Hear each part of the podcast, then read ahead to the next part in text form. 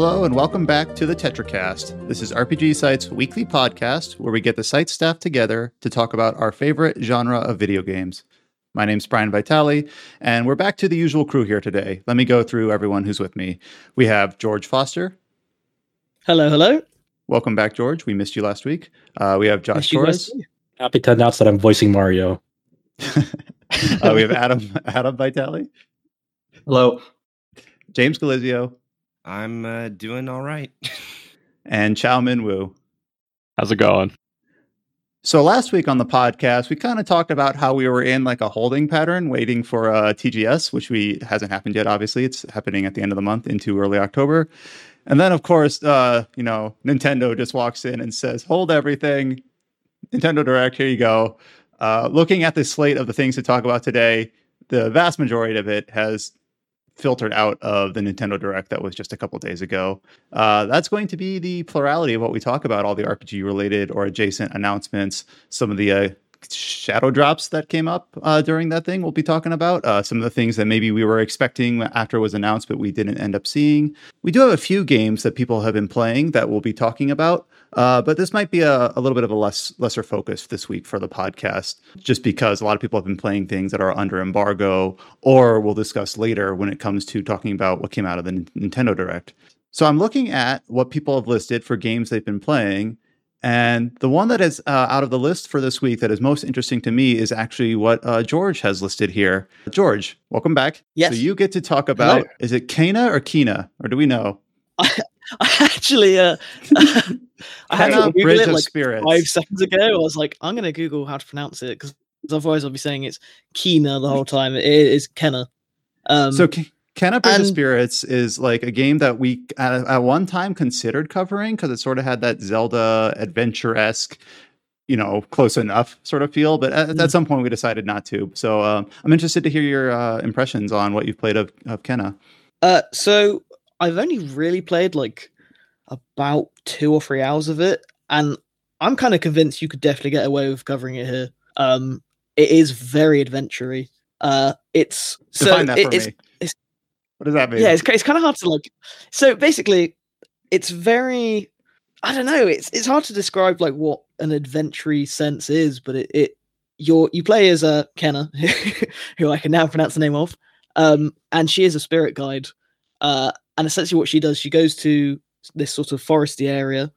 Um, I'm I'm assuming there's going to be more depth to it. I'm assuming that maybe there's a reason she's there. Yeah, to, to, right to back to back up a little bit, this is like this is by an indie studio, like their their first game, and they're like it's by Ember Labs, I think, and this is their first game, and like this was like first unveiled at like I think at the PS5 uh Reveal like thing, reveal yeah. like la- last year, like that it caught the eyes of a lot of people because like the visuals were like Pixar s quality and whatnot, and and what we're like like kind of like the the basic thing is for I don't know, it's like people have talked about this game in the vernacular. It's like it's like a PS2 game, but in a good way because it's kind of Yeah. like sort of that. Um, I don't know if it's like stage based, but it seems like you know, kind of going back to those uh sort of not B game, but like kind of like not quite triple A game. Either it's like maybe A or double A, if whatever the fuck that Double A, means. yeah. Yeah, Well, yeah, like a a vernacular aside, uh, it's it's not stage based because there is like there's collectibles and there's sort of open areas, but they're very like they're they're contained. They're very contained. okay,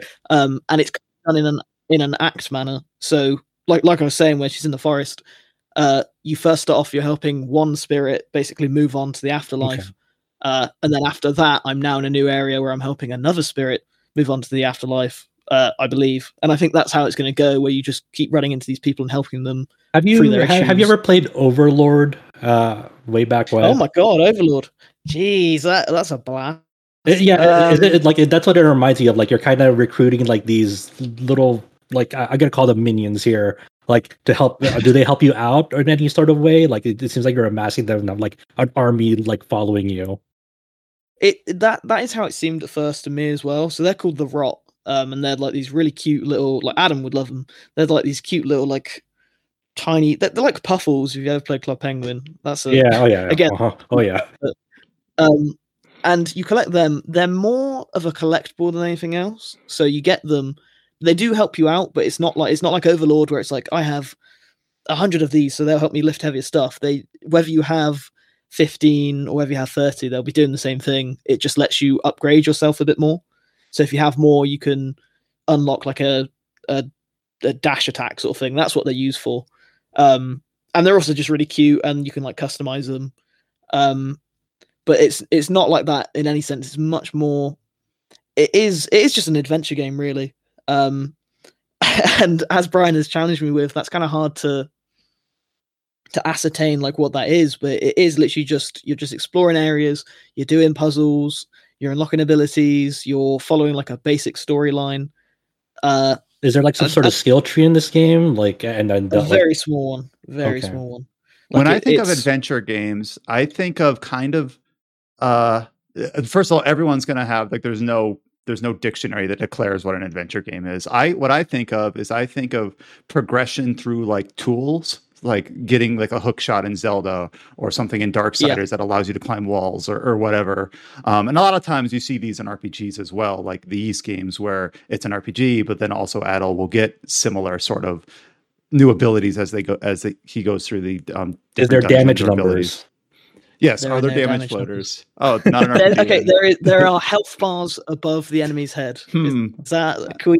Is that does that quantify? Can we do that? Hmm. No. That, Well, we, we, we, we, we can't not tell. We can't tell. Yeah, we can't tell you yes or no. We're not the ones who dictate that in the end. I will say the Zelda the Zelda comparison keeps coming up, uh, and it does feel very Zelda-y.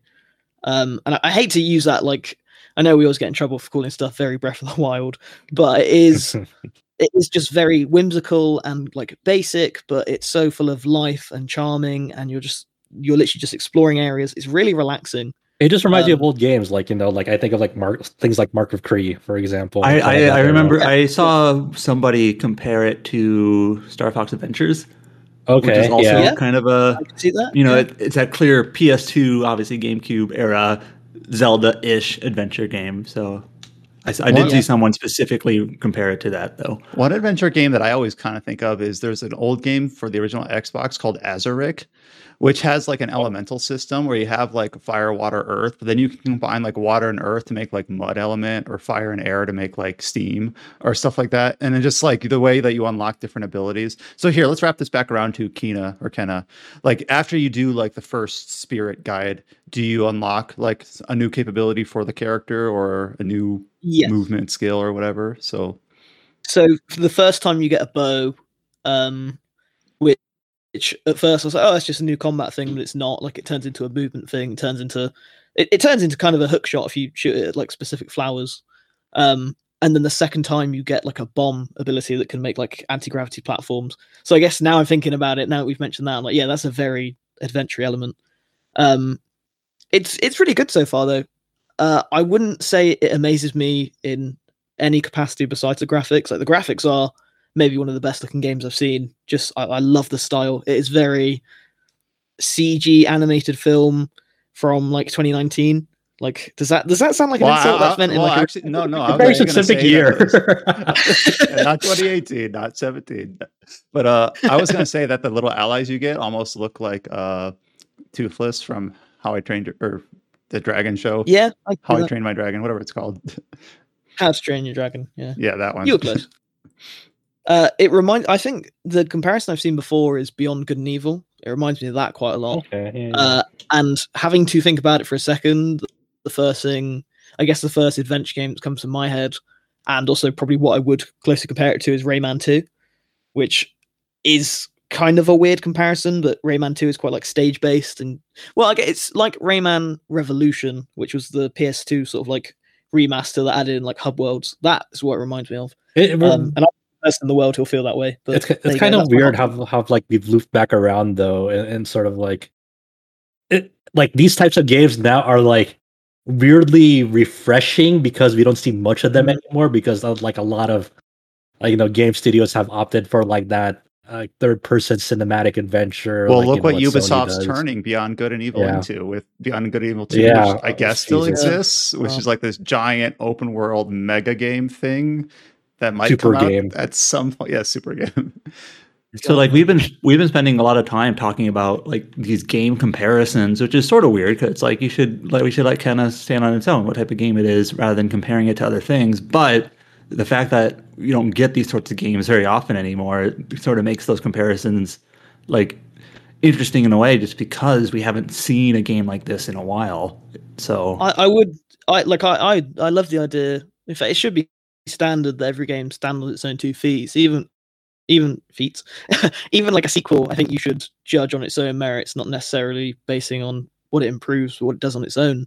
Uh, but the problem with Kena is that it doesn't. Re- well, it's not a problem, but it doesn't do anything that original. Like it is just sort of like an amalgamation uh, with really nice graphics, and I don't think that's a problem. Yeah, it's, it's one I of those. think- it feels like one of those. It's like if like one of these games came back and with like modern tech, what would it look like? Sort of case yeah, study. exactly. Um, so it's nothing. I would recommend it. I, I would definitely recommend it, and I'm I'm really enjoying what I've played. But like, it wouldn't scratch the bottom of the top ten list. Like, Uh, it would uh, be a, a very. That's a good game. know? Okay, how, how how about this? Think about like that, you know, maybe early PS3 360 or PS2 GameCube era, like Mm. these types of like like kind of B to double A type of games. Which one of those would you like to see with like modern graphics again? That nothing has changed about the gameplay. Just you just want to see it, the like Oof. really pretty graphics like Kena. See, th- this is my this is my jammy. Like this sort of game is Mhm. exactly what I love. Like if we're going beyond the RPG space, And you can't uh, say it would- Psychonauts 2 because that's because that's a No, Rayman two, Rayman 2? Rayman two, All right. Eh, definitely. Anyone else No have a have a I have. I have an answer. It's going to sound like a meme, but it's it's genuinely not. I would Uh-huh. Oh, actually God. really like to have uh, an adventure game of this sort set in the Donkey Kong universe, like basically Donkey Kong 64 Yeah. only done well. you know? I can see So- that. Oh, yeah, or yeah, that's I would totally play that.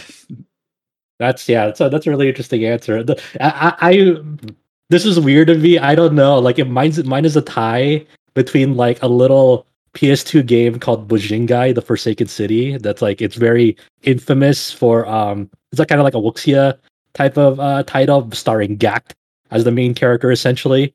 He's the main actor and um uh, Chaos Legion, which is uh, by Capcom, and that was like a very dark gothic sort of like edge lord type of game where you command like like like these summons uh, sort of like a chess game almost uh, for levels of like they, these are like direct answers to like the obstacles that you face. Like those are like the two games that come to mind like you know what a lot of people didn't like these but man i adored these Oh, there there are so many good examples though. Um, and as I say that, like planning to segue into like, oh, this would be another good one. I completely forgot what game I was on about. this is the problem. There's so many of them Mhm. that it's kind of hard to focus down. Like Rayman 2's easy to choose because like I love Rayman to death. But if you if you ask me, oh, okay, Mister Cocky Guy, Kena's like every other game, is it? Name five. I would kind of struggle. I'd have to really think about it.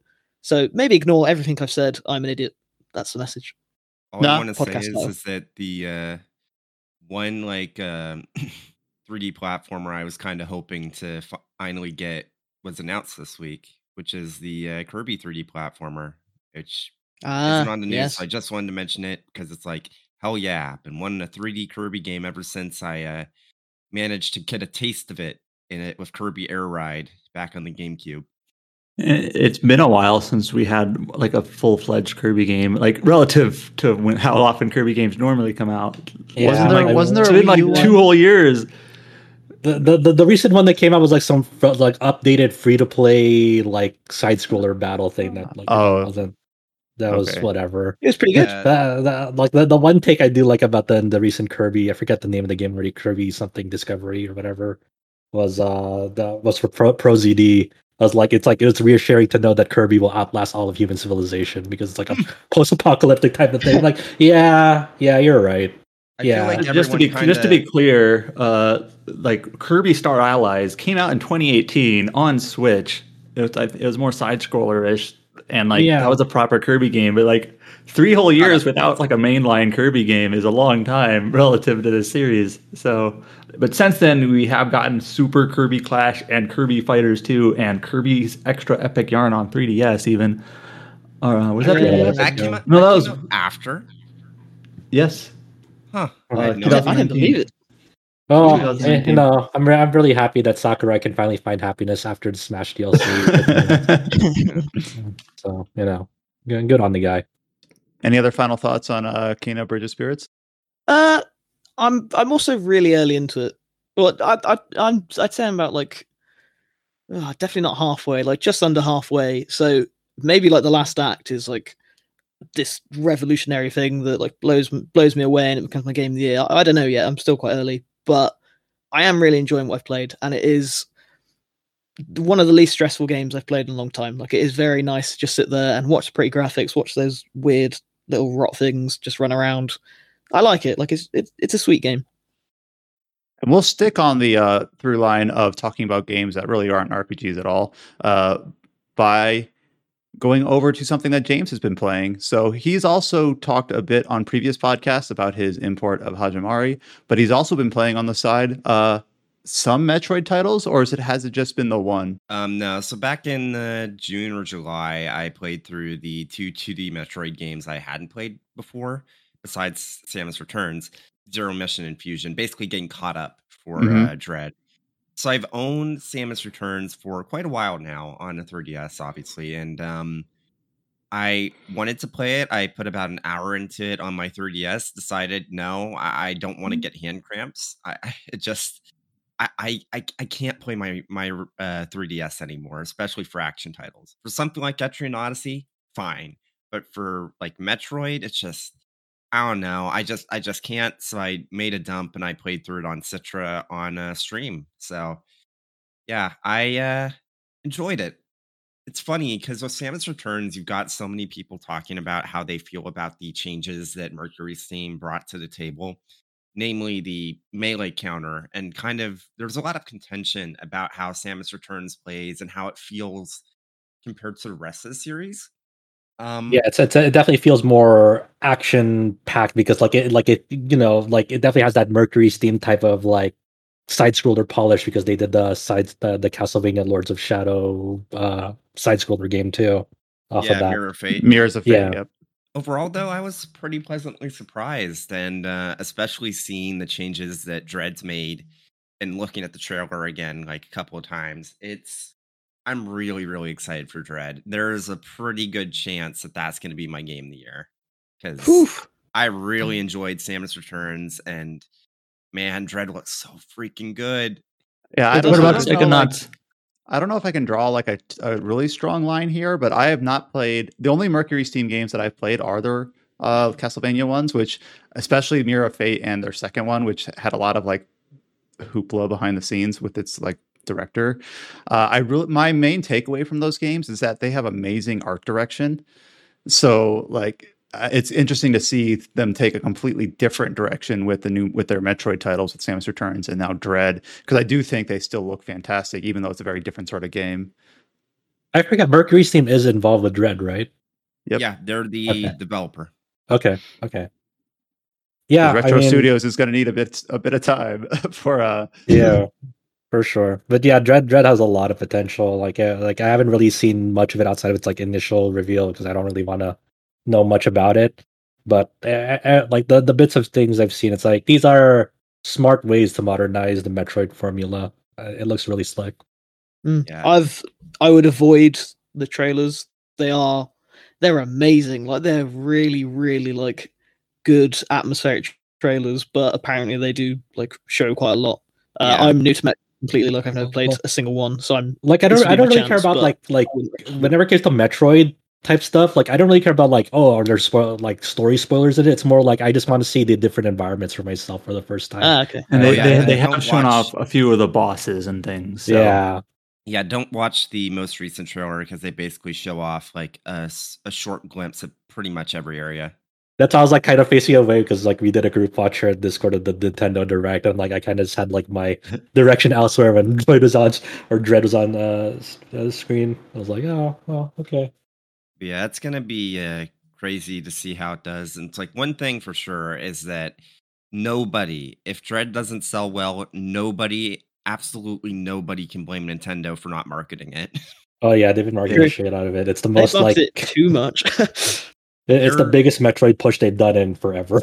They're we- we- treating it as their holiday title, which is huge. Like Metroid is Nintendo's biggest release of the year. Like if you had told me that, like even like six months ago, I would have called you insane. Well, it's kind of weird have said it was because it- about like about like five years ago, six years ago, it was always Mario, Mario, Zelda, Metroid, or maybe even longer than that. Like that's what people treated as like the three pillars. But Metroid really never quite fit there because like Mario Kart always did better. Splatoon came in and was like a huge seller, and then Animal Crossing um, uh, like did you know insane numbers last year. And then metroid just kind of kept falling down the list in terms of like how relevant it was. And and, and people would even joke about it like in terms of like the 25th anniversary for mario versus zelda what nintendo would do versus for metroid they didn't do anything. Um and now here they are like 2021 metroid is getting the spotlight that it's never had before. Uh you could say maybe it's in the absence of any other options but still it's nice to see. If you were cynical, you might say that. you have to have a little bit of cynicism but no it's if that's the circumstances that bring about why they're giving it such a push and hey we uh we kind of poo-pooed on capcom pushing monster hunter stories 2 so much and that ended up selling really well so Yeah, Uh, exactly. the- hey, the- the, the formula works. yeah, So that that means that means that SMT5 is on track to sell like 10 million at this Yes. rate. marketing is effective the one thing about Samus Returns that it's it feels weird because it because it released so late in the life cycle. Like was was the Switch out when it came out, or was it like bang bang? It- I- It, was pretty close. I remember uh, I remember that game and the and the WarioWare game, the last WarioWare that came out on 3DS. Like those were the final two games I played on my 3DS. I haven't really touched it since. That those so that's kind of my memory of like the where my 3DS was at. But I guess Really James will have the really best feeling for all of us, like to see how Mercury Steam improved from take one to take two, going into Dread. Yeah, yeah, for sure. Like it, Samus Returns had like a like it, it felt really weird to to be honest. Like I, I didn't hate it, but it was like one of those man, Metroid is really different now. yeah, Yeah, it's it's very different. I still enjoyed it quite a bit. I think the one thing that people don't give uh, Mercury Steam enough credit for is they did a really good job of making the different zones feel visually distinct.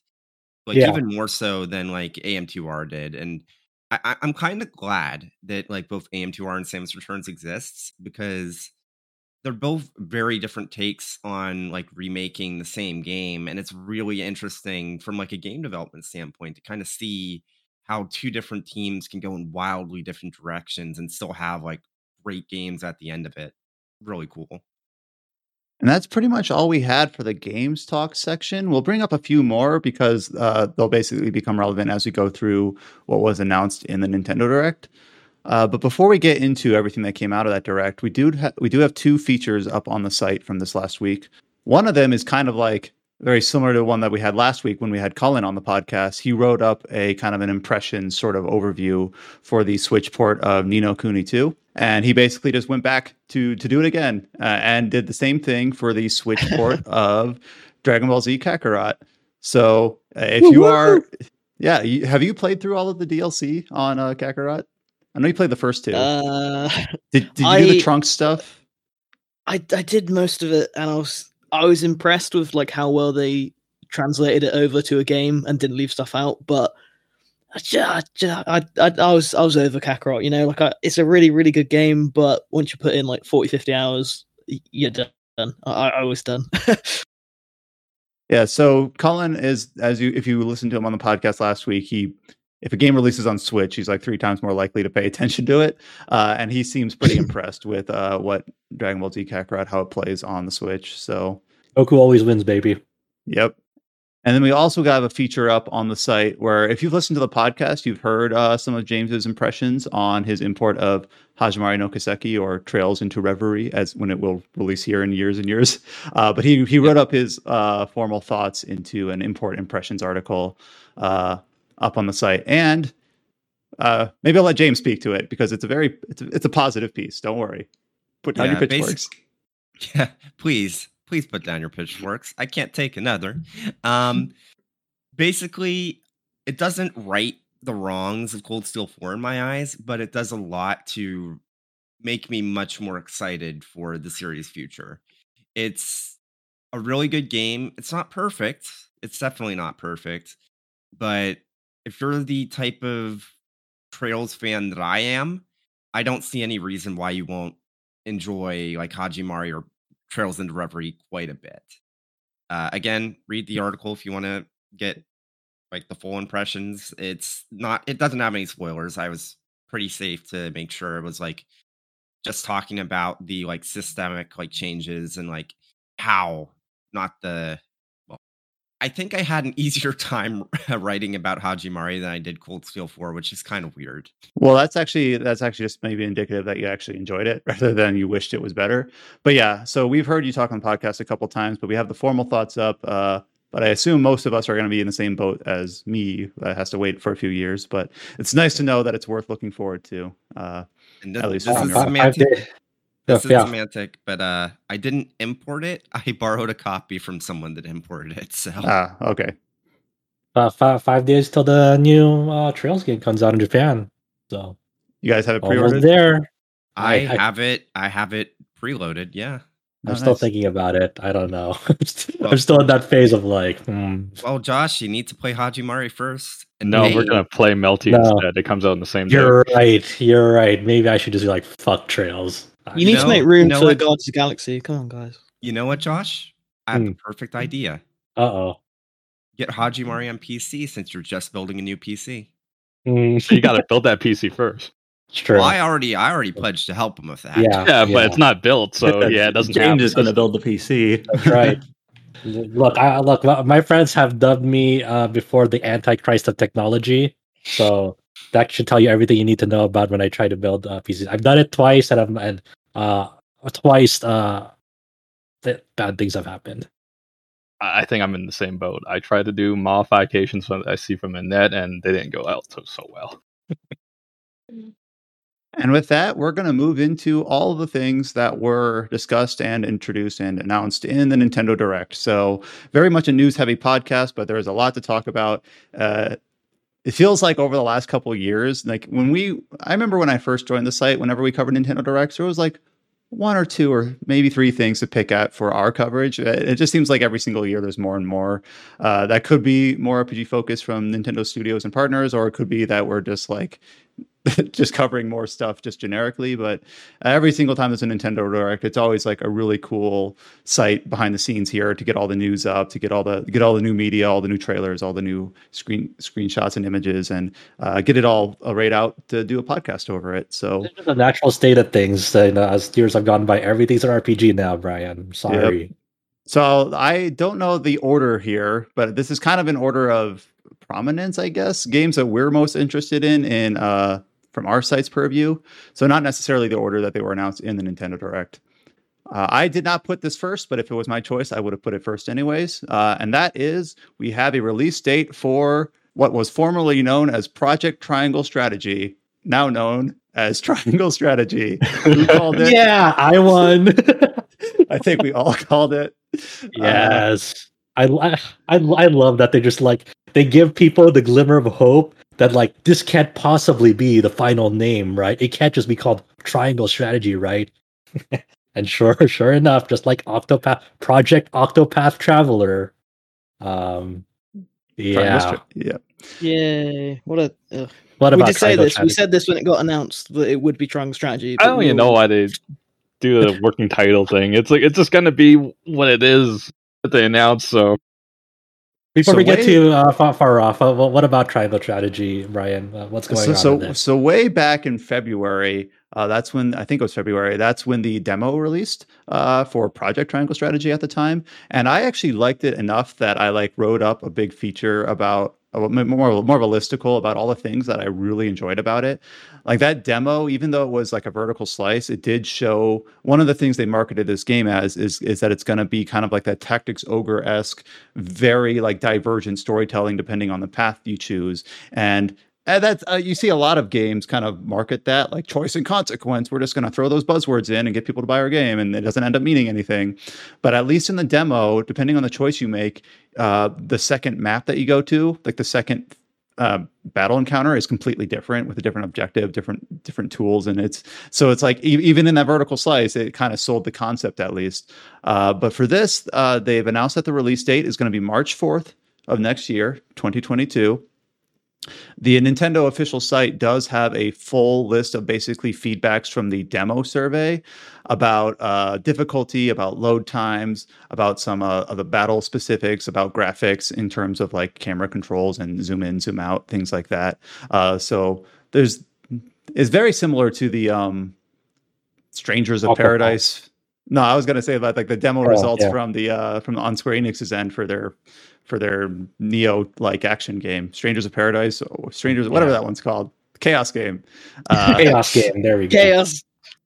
so uh yeah this is a game that i'm really excited for obviously anyone that has any like nostalgia for final fantasy tactics or tactics ogre or whatever this is definitely who they're kind of trying to court with this game uh and i do think that the the, the demo really kind of sold the idea so i think yeah, I have high hopes.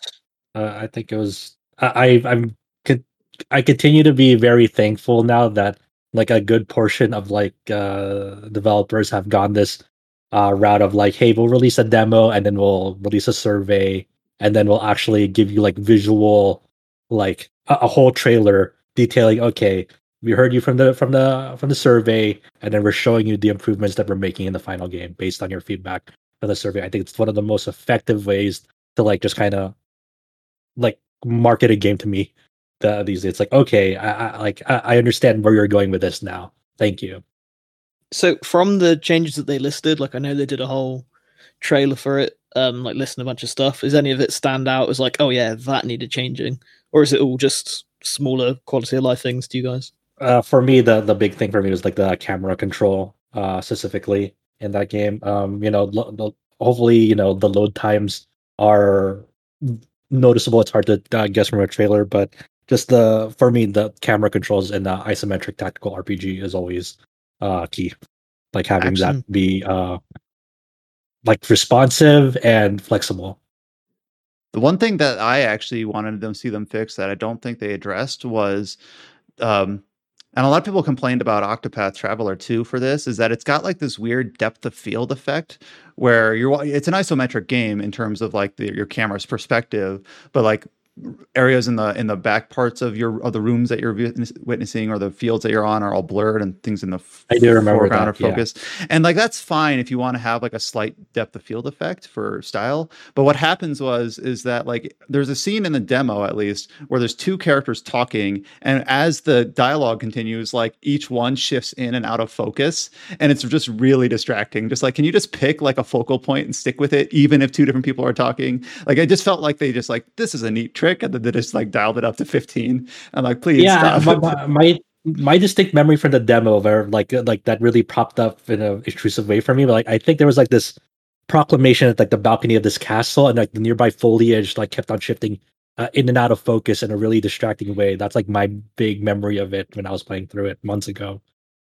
Um, it I I hope that's like I don't know if they addressed that or not, but hopefully there is you know You just gotta wait for the uh wait for the PC release, like the Octopath Traveler eventually got, and then wait for people to mod out the depth of field effect. There you go.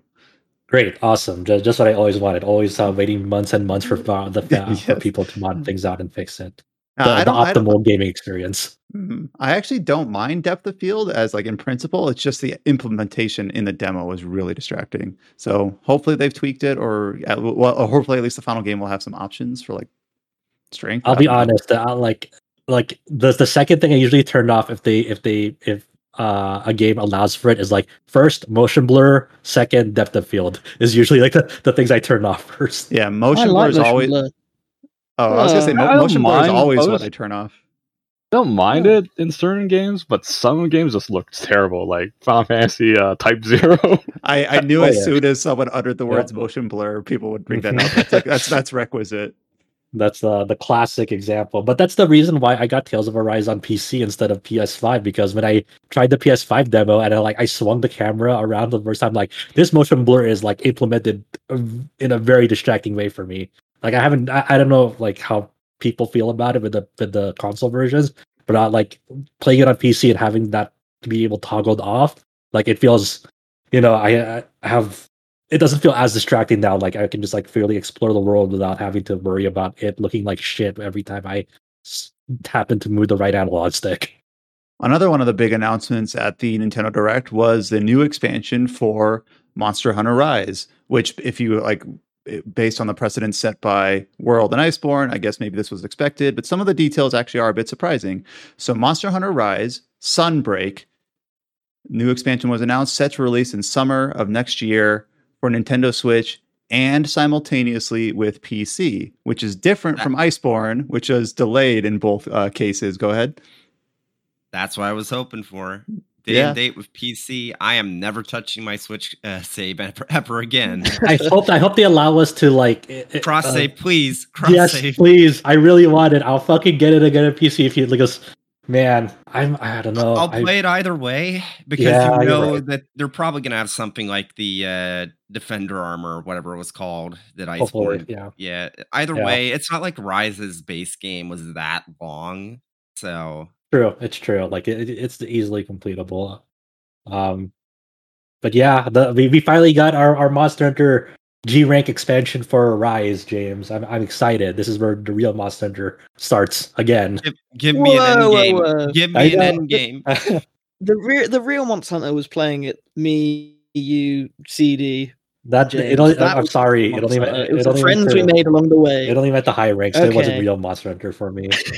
I was like, yeah, you know, this is like the, the typical treadmill, but where's G rank?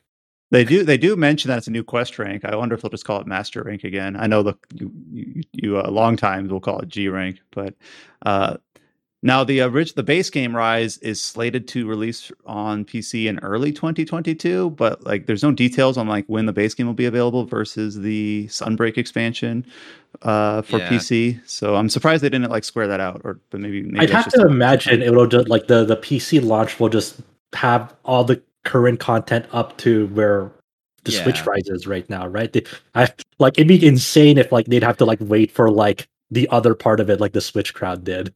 Well, to be fair, it's not like they it's not like there's much they'd have to wait for. It took only a month for Rise to get like Oof. fi- fake finished on Switch, and we haven't gotten anything since. So Yeah, it's just like the collab things, like they did like a Mega Man, like you can dress your puppy now as Roll, or not Roll. Was it? What's the dog's name? I already forgot. The Roll was the girl.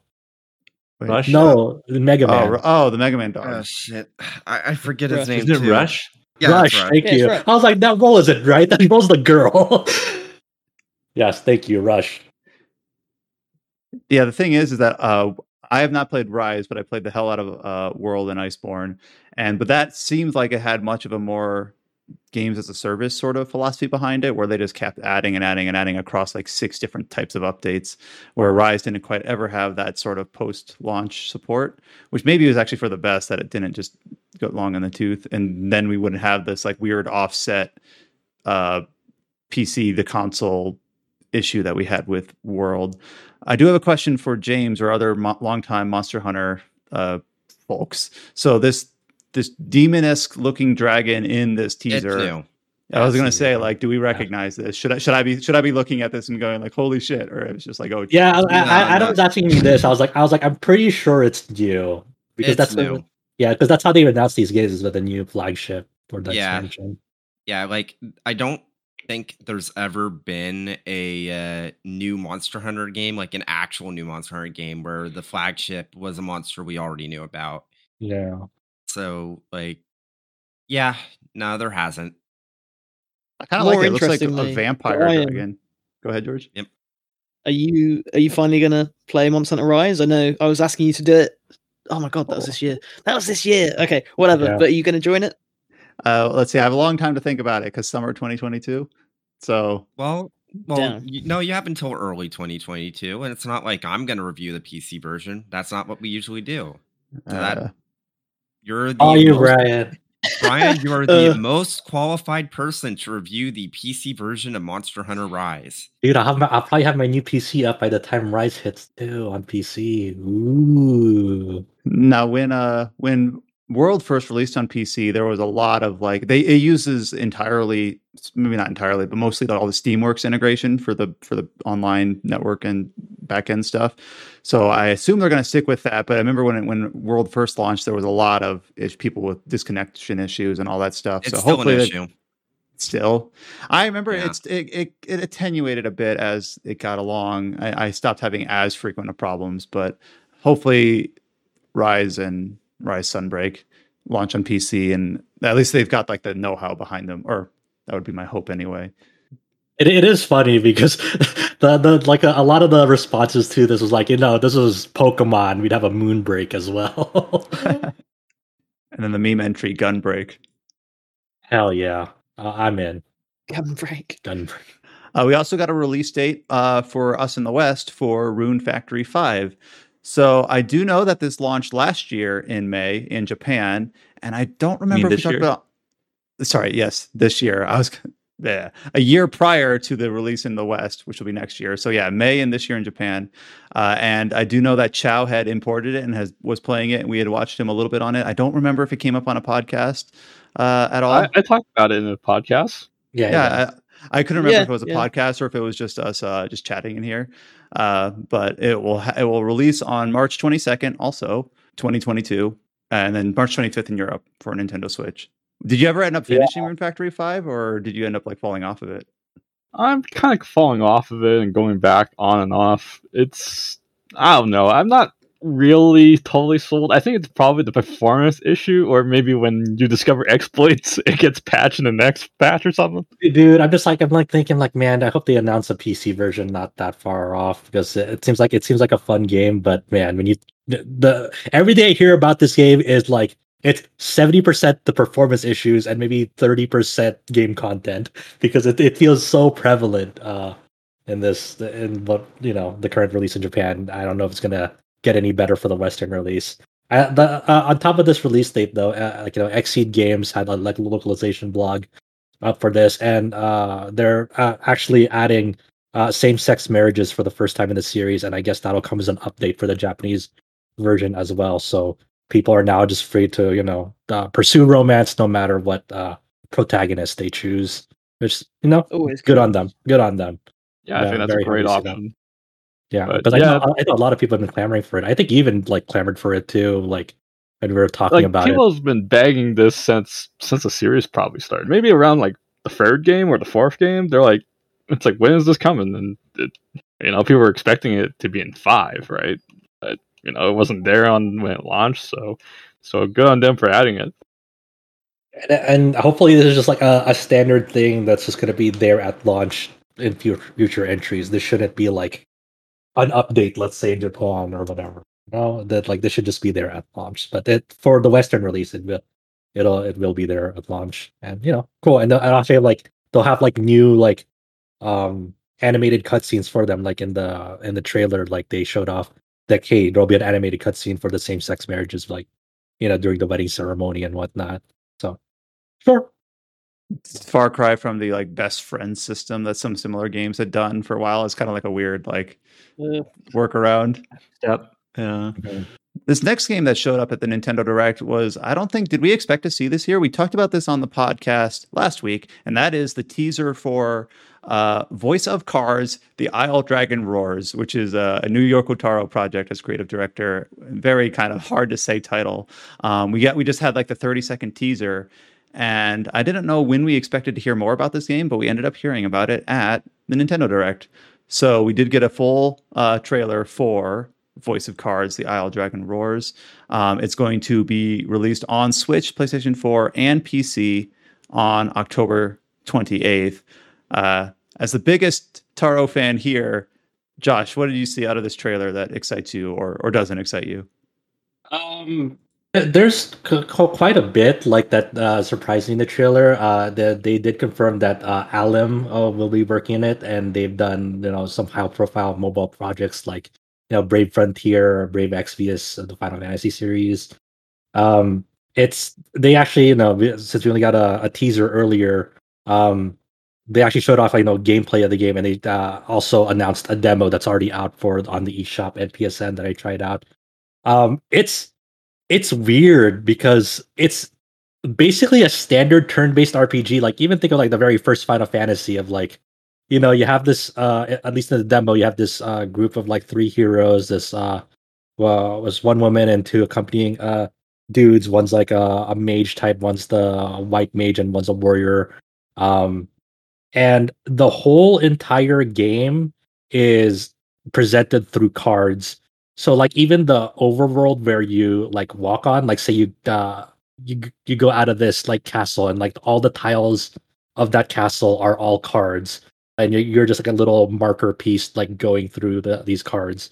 Uh, all the cards are like flipped down on the overworld and like they'll only flip up if you uh travel to like an adjacent card and like say you go to this card then the three adjacent touching cards will unveil themselves. And like it you could uh obviously have you know random encounters uh, on that overworld or like an event will happen like say kind of like sort of like or- Oregon Trail like where you go to a node and like an event will happen. Like there's uh, in the demo you'll have like this uh goblin that's like uh like poison. It's like you want to use an antidote on it. You'll use an antidote and it's like okay it'll thank you later and like give you an item and whatnot but um it's it's uh, you know, everything is uh narrated by a game master. So and uh they have uh different game masters obviously for the japanese version and uh, english version. In in the english you have uh todd ha- haberkorn uh doing it. And then for the japanese one i think that's uh hiroki yasumoto. And um it's i wish like there was like more to like really like go in but like if you just think of like a standard rpg just think of like that's this game but everything is presented through cards. So like even in battles like when you enter a random battle in it it'll it'll get like a separate like card table and like shift it to like the the screen. And then like you're it's like you're having like a card game with someone. So you have like these two enemy cards against your three um hero cards and all of them have you know their command turn based things. You can do like attacks cast a spell pass a turn but they're all presented through cards. And everything that like um you everything you do is like done through card animation. So let's yeah, my favorite part of this trailer is there's a part Mhm. where it's showing like a battle and like Mhm. one of the players' cards is like flipping and spinning and attacking Yep, the enemy yep. card. Like that's the animation they go with. They're just like, how do we animate this? How, what, what, what is it? What if it just spins like a buzz saw and it does damage? Like go with it. Good, perfect. Yeah, so it's like it's like a standard like kind of like D and D type of like session that you would have, except everything is like visualized through like card flips, and Yeah. it's it's it's a neat thing. But I think I'm wondering like the right now it's novel because of like you know it's uh there, a lot of these things have been done before like systems wise like nothing is necessarily new in it like the only thing in quote unquote new about it is the way it presents the presentation itself how it's And abstracted to the card. yeah it's it's very distilled down to like you know what where, where RPGs came from. RPGs were derived from well, video game RPGs were derived from like these tabletop RPGs, and now you're just kind of like doing like a full circle of like, okay, how would we like depict that uh like you know in a video game as a tabletop RPG? Um, obviously you don't have to worry about like you know the the cost of buying cards, so you just have like a, a plethora of cards spread uh, uh, across it and whatnot. So incoming the- digital booster packs. yeah. Um, man, that'd be great. Hmm.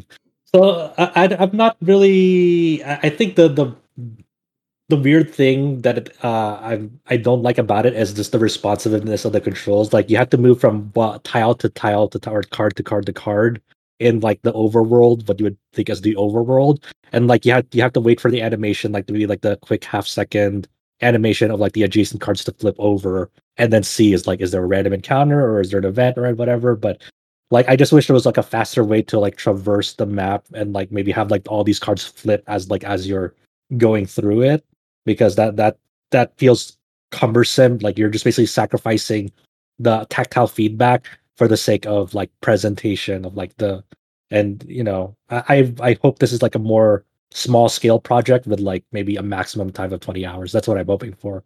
Um Mm. but uh, other than that it's like you know there's not really much to talk about other because you you kind of visit this town and then you're trying to find like this royal treasure for this queen. So you go through through a dungeon and see that but you know it's it's like a standard rpg um and i'm really interested to see like if there's more to it i guess. Uh uh because i think there's a lot of potential that um it'll it, it can you know uncover. Like there's like already like a like an in-game card game that you can have that's like a that's available for multiplayer once you unlock it as well it's a very simple like uh point accruement game. It's a where you kind of like make sets of cards and try to uh get more points than the opponent. Um, al- along with the game, uh, the game announcement, um, you know, the since a lot of the key figures on this project, Taro, Saito, Okabe, Fujisaka, all of those worked on the recent uh, Nier Replicant re-release. You know, so a lot of the DLC that they announced uh, for this game is um, themed around that. So you have like an Emil avatar, an Emil pattern. Um, yes. Yep, and uh, a Grimoire Weiss uh, board and uh, Devil is music. So you know, it's sure why not. Uh, but that like I don't think it's gonna make a big difference. I think the thing that really tripped me up, and I guess maybe I was just seeing things like in the the trailer that they showed in the presentation. One of the cards looked like one from Drakengard Three. I was like, is that? I, I actually never went to go back in the stream and like confirm that. I only saw like the official trailer and she wasn't there. But you know, um I don't know. It, it has potential. I don't know yet if I if I'm really. I, I feel neutral about it right now. I guess it it has a lot to prove for me, but that's all good time. Yeah, I think the thing that I think that really the thing that really ticks me off is the release date because this this game comes out on the same day as Super Robot Wars 30, uh, that Fatal Frame Maiden of Black Water uh, updated uh, port, and um, uh, Undernauts. So And again, that's uh, October 28th October twenty eighth. Yeah. Yep. No, it's kind of cool just to see uh like a passion project behind these uh these developers that we've already played so many great games from.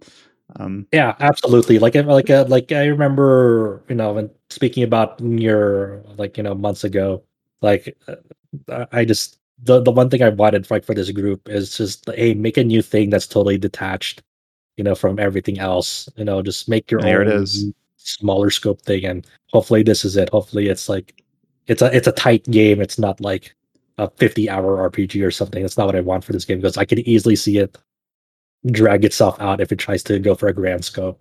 yeah. I'm surprised, like, to hear that it's so like it seems so traditional. Like when I heard it was a card thing, like I, I know I'm not really like a massive fan of traditional RPGs anyway, but when I heard it was a card thing, especially, I was like, yeah, no, I am out. Never mind. Um, so partly wonders if that's maybe doing a little disservice to it. Like, all I of say try out the titling. demo. You know, see, see if it's Yeah, for you. yeah, that's true. I, I guess I can't really complain until I've tried. Yeah, but you, that- that I, I think I think I think you'll find it's very easy to get into. But it's just just it's it plays exactly like what you you'd think a standard turn-based RPG is. It doesn't like pull any tricks, at least from the demo. It's just the So only, the only Yakuza thing. like a dragon. yes, exactly. Like the gold No, the standard only- of turn-based RPGs. the only thing different about it is just like everything is just presented through cards. That's it. It's not like a crazy like uh you have to learn the rules of this card game. No, no, it's just it's a standard turn-based RPG. Part of me is like, this is this is going to sound cynical, but it's like, do your own thing. Uh, oh, here it is. But by the way, remember, we also made Nier, so here's all this Emil and Grimoire Weiss Yeah, stuff. I, I get it. yeah. Like, people that, that's going to help sell it. It's just gonna like, okay, do you remember Nier? Here's a Nier. Here's Nier stuff. You like Nier, right? Play our game. It's like it's like they did like the Automata DLC for Replicant. It's like, oh, we got to get these people who were played Automata. It's like, you, Kind of reminds me of how they marketed that, where like they were like the prequel to Automata. I mean, it's it's not incorrect, but it's just sort of funny how like they were so heavily, you know, banking on it. It's not incorrect or unsurprising, or surprising, I should say. Um, it's just the fact that they were banking on it so hard was just kind of amusing. yeah. But like as you expect, like it has really great music because Okabe is behind it, and you know, if not if nothing else, I'm looking forward to the game soundtrack. this next topic, I'm not sure there's there's going to be a lot of excitement for, but maybe maybe I'm mis, uh, misinterpreting. We'll see. Uh, that we're going to be talking about Hyrule Warriors: Age of Calamity.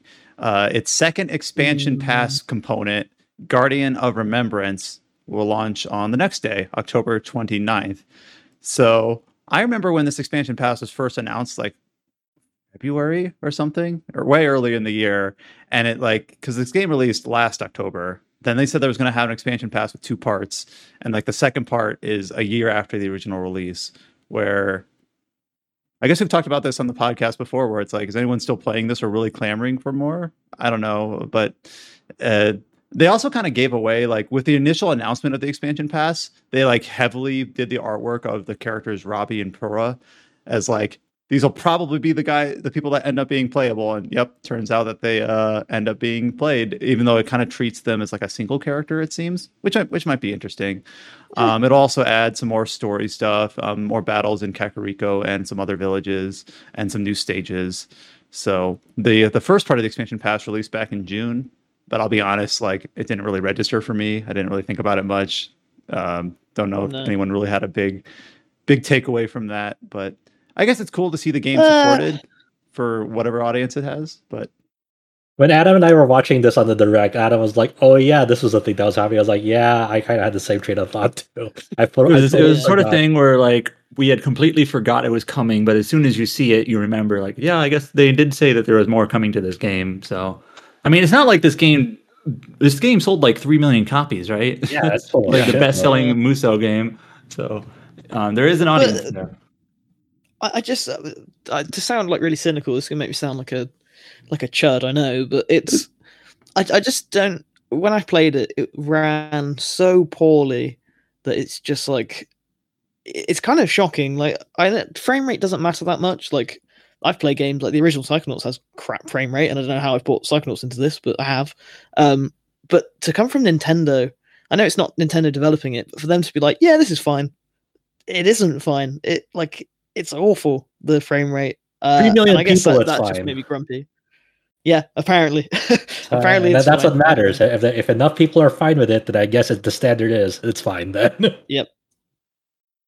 I guess it is still cool in principle just to see Koei Tecmo and Nintendo still have this really strong relationship for publishing their IPs.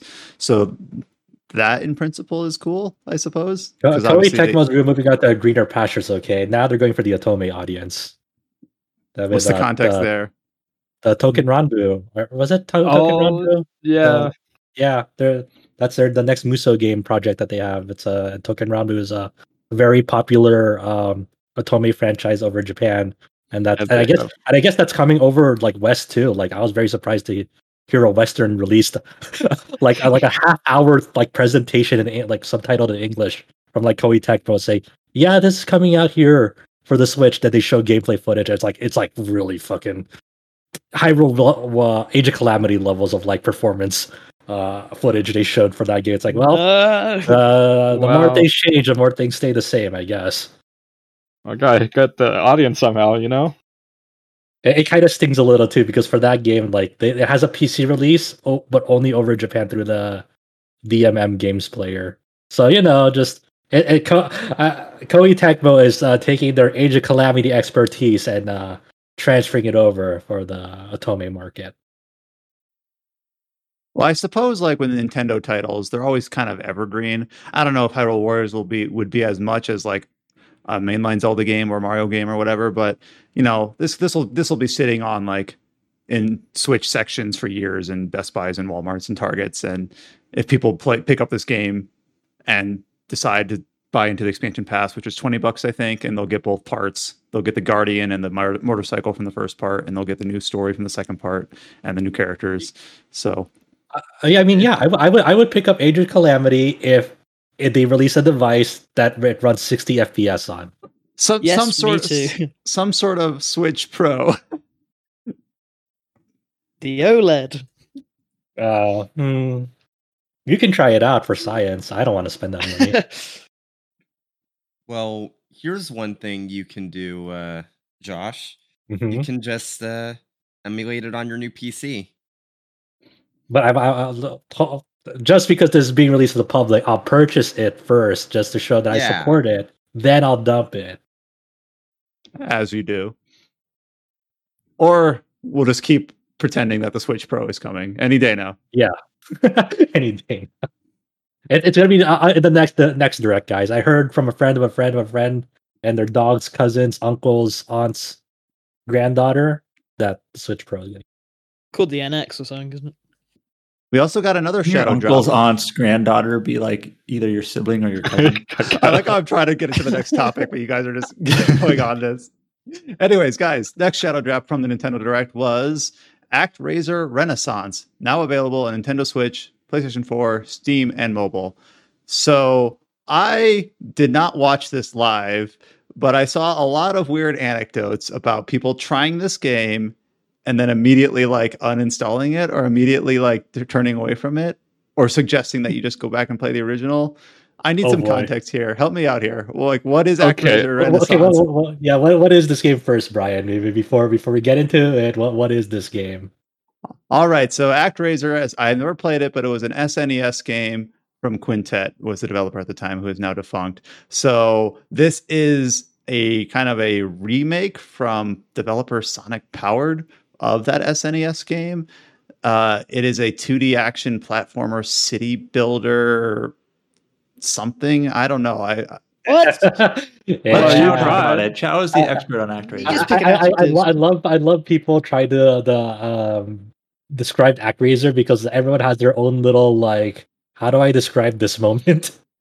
Go for it, Chow. Well, Qu- Quintet likes to make a lot of video games that are based on religious themes, right? So I think if you played the original Japanese version, I think the main bad guy Tan Tanzra is known as Satan, and the player character is known as God, right? Obviously, you know with these religious themes, uh, it, it got changed for the official release. So the p- player character is called the Master at, in the American release.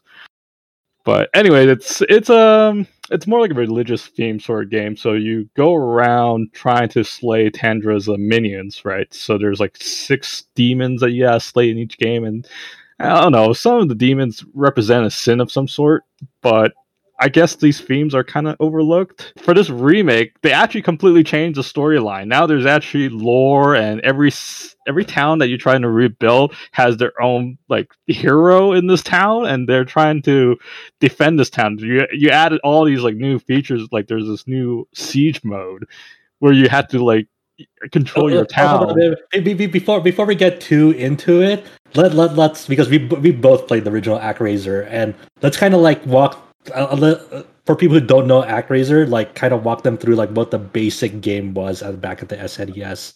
Uh, that is true. Uh, basically, the basic game is it's a side scroller action game. You're using this character that can only swing his sword horizontally. It doesn't do much, so it doesn't seem like a lot of depth, right? It's just like a platformer where you're just trying to get to the next stage.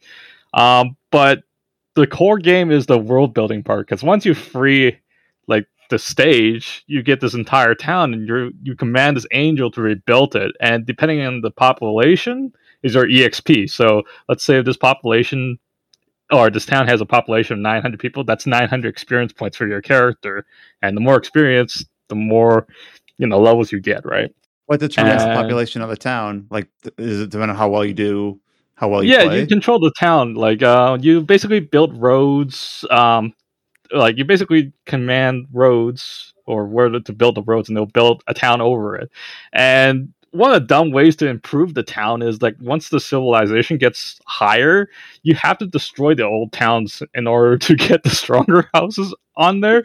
So you. so You would like throw a thunderbolt and blow up your old houses so that we- they would build the better houses. It was definitely a game. Uh, like, uh, I definitely there, there was there was controversy around it because, like, as, as you said, it like is so is so tied to religion that like just the concept of that like you're playing this godly figure. It's like okay, the the the, the I I am now to to uh, flourish my civilization. I must take out the old and expand it more. this You're- game actually old and encouraged busted. you to do it in the new version. The new version actually has a tutorial that, in order to improve it, you have to demolish these buildings. I'm so Oh, confused.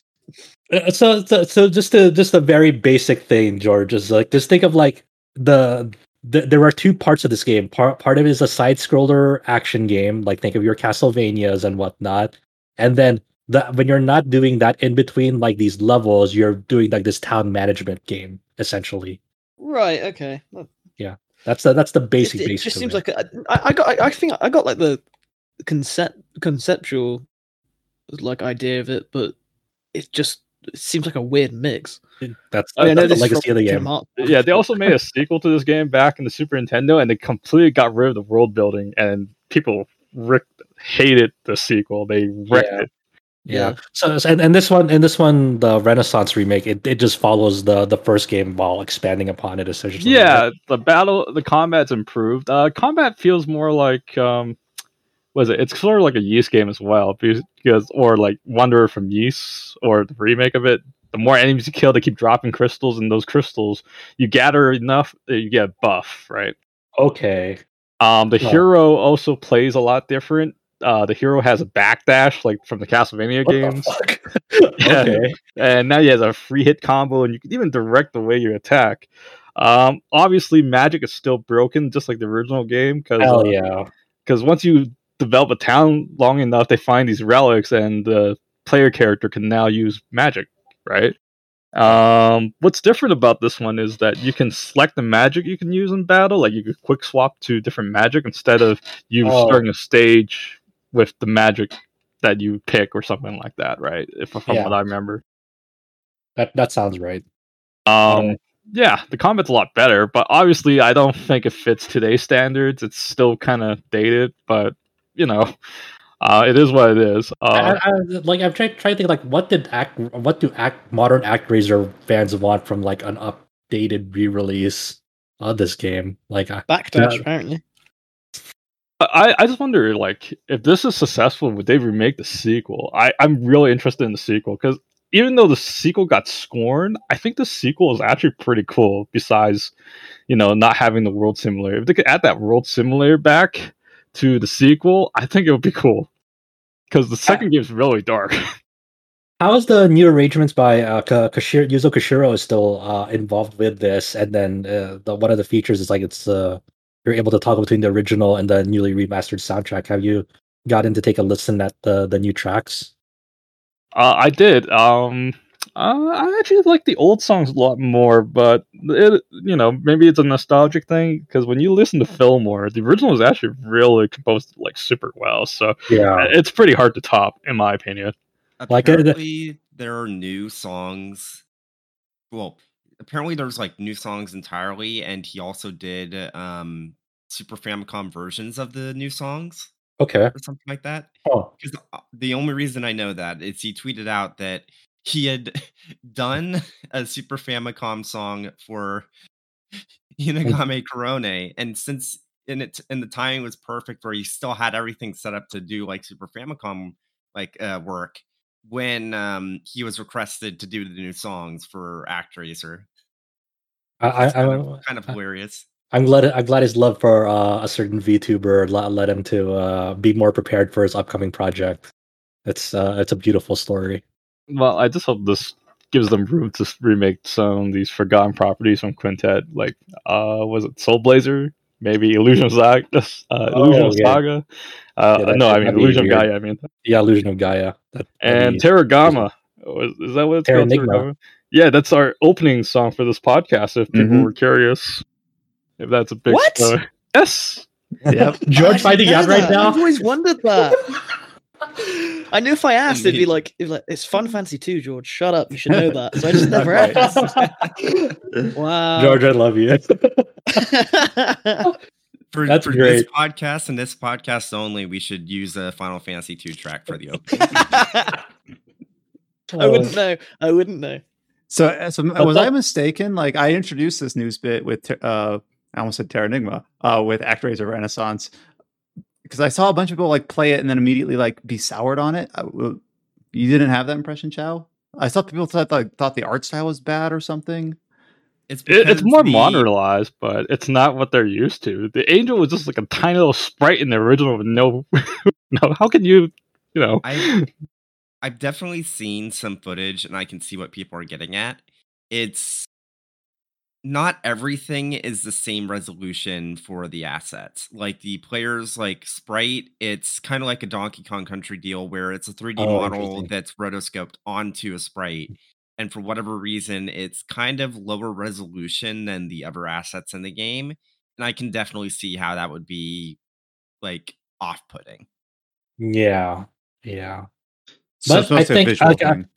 Yeah. It seems like aside like aside from the like visuals, I think oddly enough, it seems like people are fine or happy with this. That's the impression I got, which is crazy. Uh, like it, it's also weird because um, didn't was it Sega or another com- uh, company they like published like an ActRaiser uh tribute like game just a few months back. Like I forgot what it was called, but it was it was clearly a game that like was tried to emulate ActRaiser, and I forgot what it was called. It was it, it was Soul a pretty Seraph. recent release. Yes, thank you. Who was that from? Uh, let me figure it out. Well, uh, thank you for the name though. I, Yeah, I, I just googled ActRaiser tribute, and it was the first one. Soul Seraph. uh, Sega is announced that they were publishing Yeah. it b- back in 2019. It's on That's Steam. the The, deve- Steam. the developer is Ace Team. yeah, Or Ace Team. that's like the Zeno Clash people. and reviews are mixed. But yeah, it's on Steam. It's for five bucks. It's on sale right now. SolSeraph. Not, yeah, I don't know anything else about it, but I, I, I still might pick this up. I, I'm not sure yet. This ActRaiser thing. yeah, like, and I it- it- enjoy it. I I definitely enjoy this remake, but uh, it could be the nostalgia goggles taking in. But uh, it's it's completely different. It's a whole different experience. If you want like a one to one remake, it's not what it is. So Well, I, I, I don't want a one to one remake because, like, uh, well, I've I have respect for the original. I don't necess- I didn't necessarily enjoy the original. So maybe I don't know. Maybe this one will. Hearing that it's not a one to one thing is more of a plus for me. I, I'm still I'm still uh, getting a kick out of uh, in our Discord of George's being blown away. I, just, I just can't believe it. I just can't believe I've never thought to even ask. But even if you'd said, "Oh, it's from uh, Terranigma," I would not have yeah, known it's that from was. Super You're Nintendo game. You're like Terra It's not who? what I'm used Is that a Final Fantasy Or character? Marvel's Avengers. and, and just an inner lore for you, George. This game was never released in the U.S. It's in Europe only and Japan for its time. I, I've Officially, literally anyway. never heard of it. Like, I usually know a lot less than you guys about like RPGs, ironically, but this is like this is another level. I had no clue this existed, you're young. It's but fine. now I do. It's okay, George. I, I guess we forgive you. Do we forgive him? I mean, I've never played it, so I don't have a leg to stand on. well, I guess Brian's far the same boat. But I also I also live in North America, so that's my excuse. It never released here. Oh, yeah. So that, that's that, that's the ironclad rule. If any people in, the, in Europe, every European should know Terranigma. All right, so this next bit of news isn't specifically RPG focused, but it does involve uh, RPGs, and that's that Nintendo Switch Online is getting a literal expansion pack, like an additional, yet undisclosed uh, charge to access more titles on the service, uh, specifically Nintendo 64 and Sega Genesis games. So they announced. Not to be confused with the Nintendo 64 expansion pack because that was uh, spelled with a P A K, not P A C K in this case. Oh, yeah. So That was a stylish- Yeah, this is yeah, just called expansion pack for Nintendo Switch Online, but they did not share any pricing about what this would cost, uh, which is interesting, but okay. Um, the launch lineup will have very classic N64 games like uh, Super Mario 64, Star Fox 64, Mario Kart, um, and then some of the games that they announced were coming later were like Majora's Mask, Kirby 64, and Paper Mario. Uh, Paper Mario is great, by the way, so that'll be cool that we have a modern way to play that. Um, did Paper Mario ever make it like onto WiiWare or eShop or any of that? It was on Virtual Console. Oh, that's what I meant, Virtual Console. Yeah. So okay, so I guess it's not like it's not like this is the first time we've been able to play Paper Mario in a while, but it'll be cool to have. it I'm happy that Switch. I'm very happy that somehow Sin and Punishment got to sneak into here too out of nowhere. It's like, all right, so Sin and Punishment and Winback are just here as well. Mhm. And then for the the launch Sega Genesis games, uh, like some some basic ones like Sonic Two, uh, Ecco the Dolphin. Um, for an RPG, it does have Phantasy Star Four on there. Um, Hell yeah. It has uh, Golden Axe, Gunstar Heroes, Shining Force, Strider. So Hell yeah. I was Rise uh, I was an N six I was an N sixty four kid and not a Genesis kid, so the, the the the Genesis titles mean a little bit less to me. Uh, they did announce that similar with the SNES and NES um, releases that they will be releasing controllers for the Switch to be the N sixty four weird controller and the Genesis controller. So those will be options. That's what I always wanted a Nintendo 64 controller again. There's no reason for it to get one if there's no four-player GoldenEye. True. Yeah, they, and they, have, they they've not announced for Gold, GoldenEye. do you th- do you think they would try to get GoldenEye on the service somehow? They got banjo. like No, it's all about GoldenEye. okay. It's like how I'm- how do you even get the license to to get? Yeah, I was going to say, I bet there's some legalese that you have to drill through in order to get that to happen. Yeah. Yeah, like uh, like I wonder if the, if we do if we see Perfect Dark or Golden Eye here at some point, that'd be miraculous, I guess. Perfect I would- Dark, I think you could probably swing because they've got a pretty good relationship with Xbox. But uh, GoldenEye's like a whole different thing with like Metro, Goldwyn, Mayer, whatever it's called. Yeah, As a kid, whenever I played with the N64 controller, like I it didn't I didn't really think about it, but now I'm looking at it like, man, what a weird what a weird guy. What a weird thing. you know, you know, this also makes that Mario Party Superstars thing even weirder because that's like the upcoming like Mario Party game with like Nintendo 64 stages on it. Oh my god, you're gonna be able to use the N64 controller for that. Yeah. If they I'm had, gonna if be they had, if cynical. if they had the canoe rowing mini game in there and Oh, get that. N64 out, yeah, controller out, yeah. I, um, I don't like being this guy all the time who's like, Mhm. oh, this is good news, but I'm gonna poo poo on it. All right. It it depends how much, right? So if they charge, Nintendo Switch Online is pretty cheap, like compared to the other ones. But I don't always think it's worth it. Yeah, like I don't. Well, it- it's, it's, it's- all it's all- relative to. It, uh, well, like think about it. Like to a lot of people, like the offerings of Nintendo Switch Online at the moment is like it's like a non-negligible charge for them because it's twenty bucks a year. It's not like it's like oh no, it's not. It's not, it's not Yeah, like you know the other service which is like fifty or sixty bucks a year. So if they add like an additional five or ten dollar charge to that service, I think that'll be fine. I think if they start like if they double that price for like forty dollars a year, I think that's when you start like Yeah, if it starts approaching going. I, I Yeah, think PS that's Plus, not fair. Xbox Like, Live, not. Yeah. Yeah. I just I don't think for when you look at I already don't really like paying for Xbox Live Gold and PlayStation Plus, but it's just become like the norm now. But when you look at the online games there and the infrastructure, like how well those online games work compared to Nintendo, which has Smash shit itself if you try and go online. And Smash is really the only thing I can think of I'd want to play online. I guess Splatoon. Then it's just like You want to play Smash online? I, I'd like to like to play Smash Oh, online. you, you, you you like the concept of thinking about it. Okay. yeah, Got I like. Nickelodeon All Star Brawl online. I don't Yeah. like Smash online. You know what, Um, George? You need to get off that Wi-Fi. You want to play online. Yeah, do you have True. a- Yeah. does make a good yeah, may- point. maybe I have I have no leg to stand on. But my point being, it depends how much they charge on top of it. But it For sure. always feels like Nintendo finds a way to be like, "Hey, we know you wanted this. Here it is for more money again." And it's like I just I don't know how people fall for it. Like I like Nintendo as well. I think they make amazing games, but they're a business and they just prove that time and time again. George, I don't get Anyway. how, how I don't get how people fall for uh, special collector's editions. They're just like kind of overpriced for like full of Uh, Yeah. George. Uh, I'm part of that same audience. People say the same thing about me Uh, and gacha Games. I hate this company. Oh. Why do I keep? Yeah. I'm just saying, George. human. Like we're all Glass houses.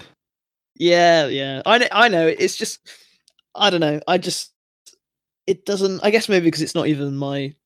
You know, this isn't something I was really fussed about. Uh, if they I mean, bringing like GameCube and Wii Like Nintendo, yeah, the- like this is this is excited. ju- just purely driven nostalgia. Like they're just like you know, obviously baking nostalgia. Like a lot of things these days are baking nostalgia. Like for me, it's like if I if they if I if I uh to- if Nintendo told me, hey, instead of twenty dollars a year, we'll charge you thirty dollars a year, but you get the you get to like think about playing like hey Mario Tennis sixty four Sin and Punishment and fucking win back anytime you want to now. You can, you can play Majora's Mask with the original Zora swimming.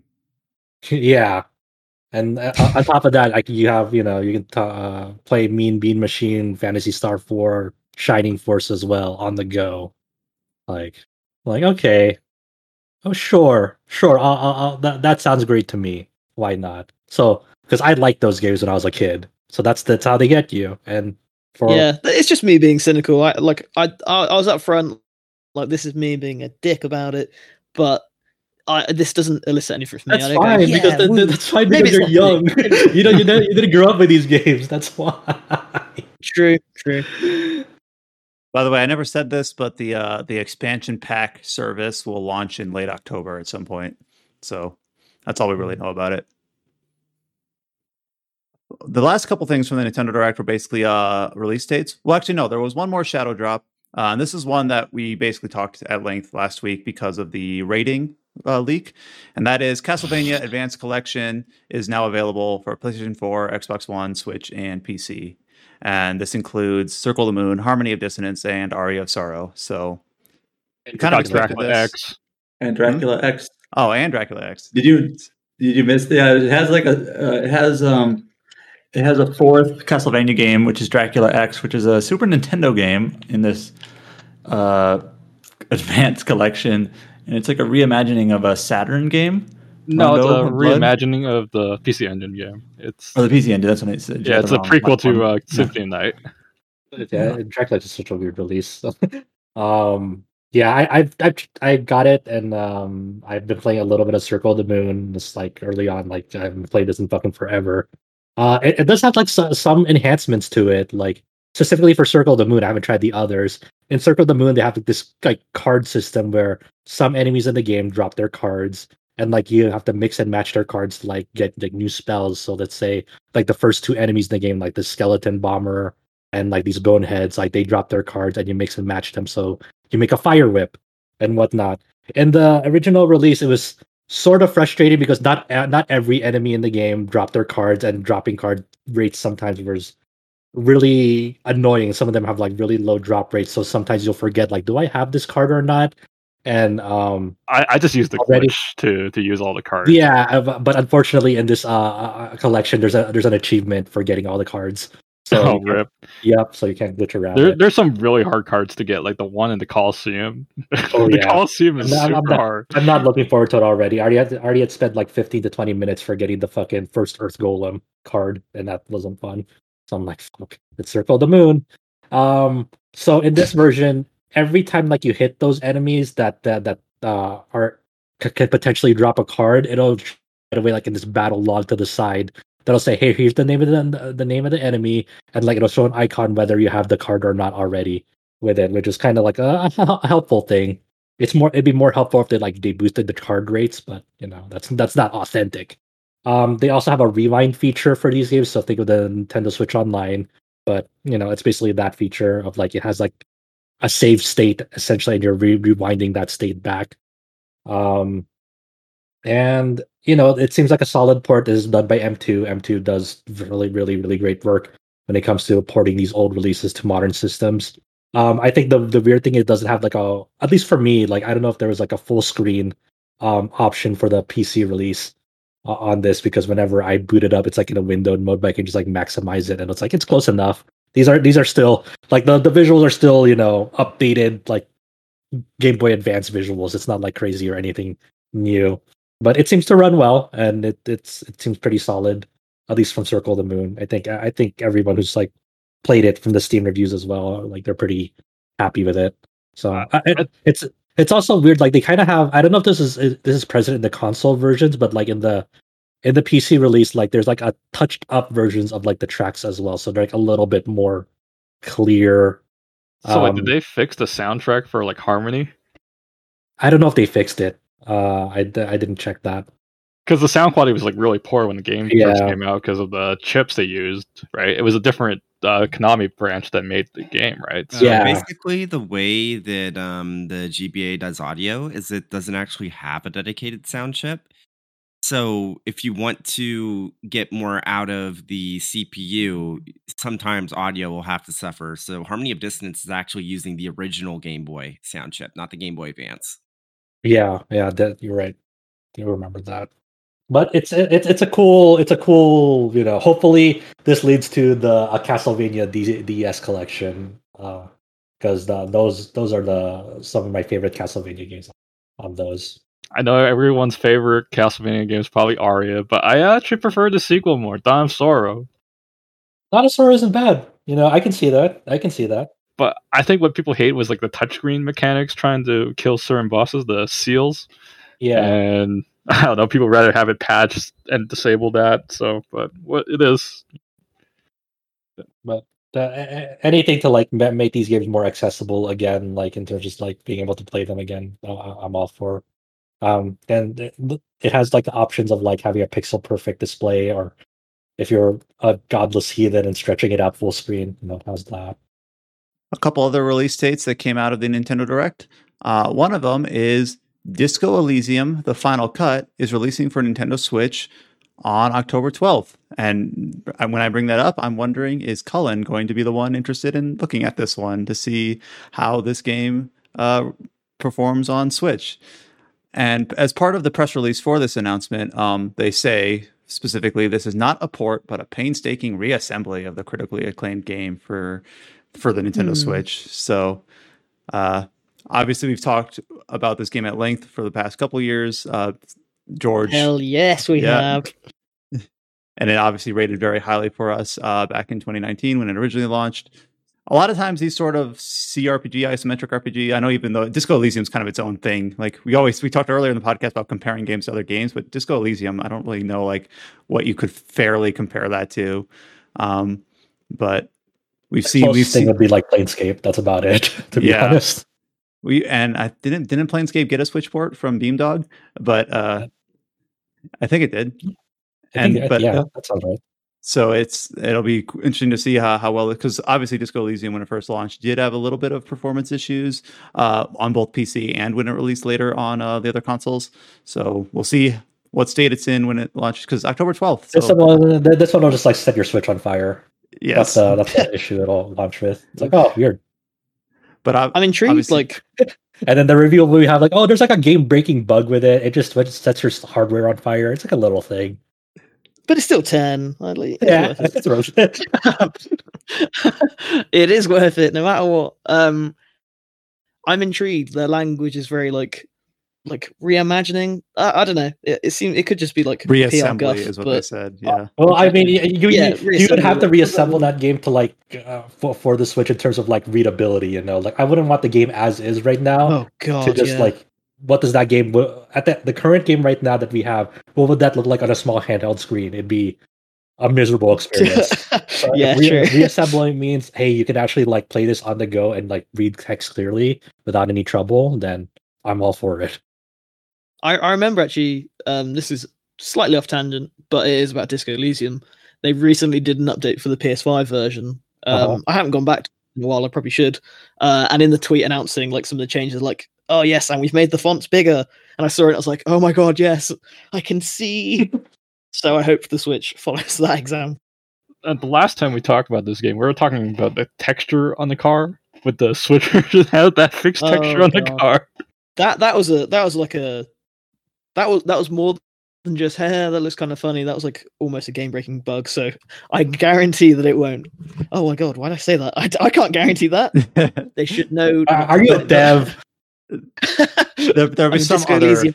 I'm, I'm sure. I'm sure there'll be some weird oddity. I, I, I, I won't. I can't guarantee this, but I almost guarantee that there will be like some weird, weird ass unexpected bug that came out of the fact that I tried to reassemble this for, for the portable interface and things like that. Someone's gonna be like, Cuno is invisible now, apparently, or something. Good.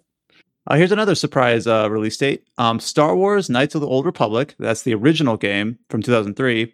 Is releasing for Nintendo Switch on November 11th. So, I think I talked last week about how I don't know, like, if the new version of the game, the remake that was teased at the PlayStation event, like how much how how much different of a of a tact it will take in terms of being an action game versus uh, a dice roll based game.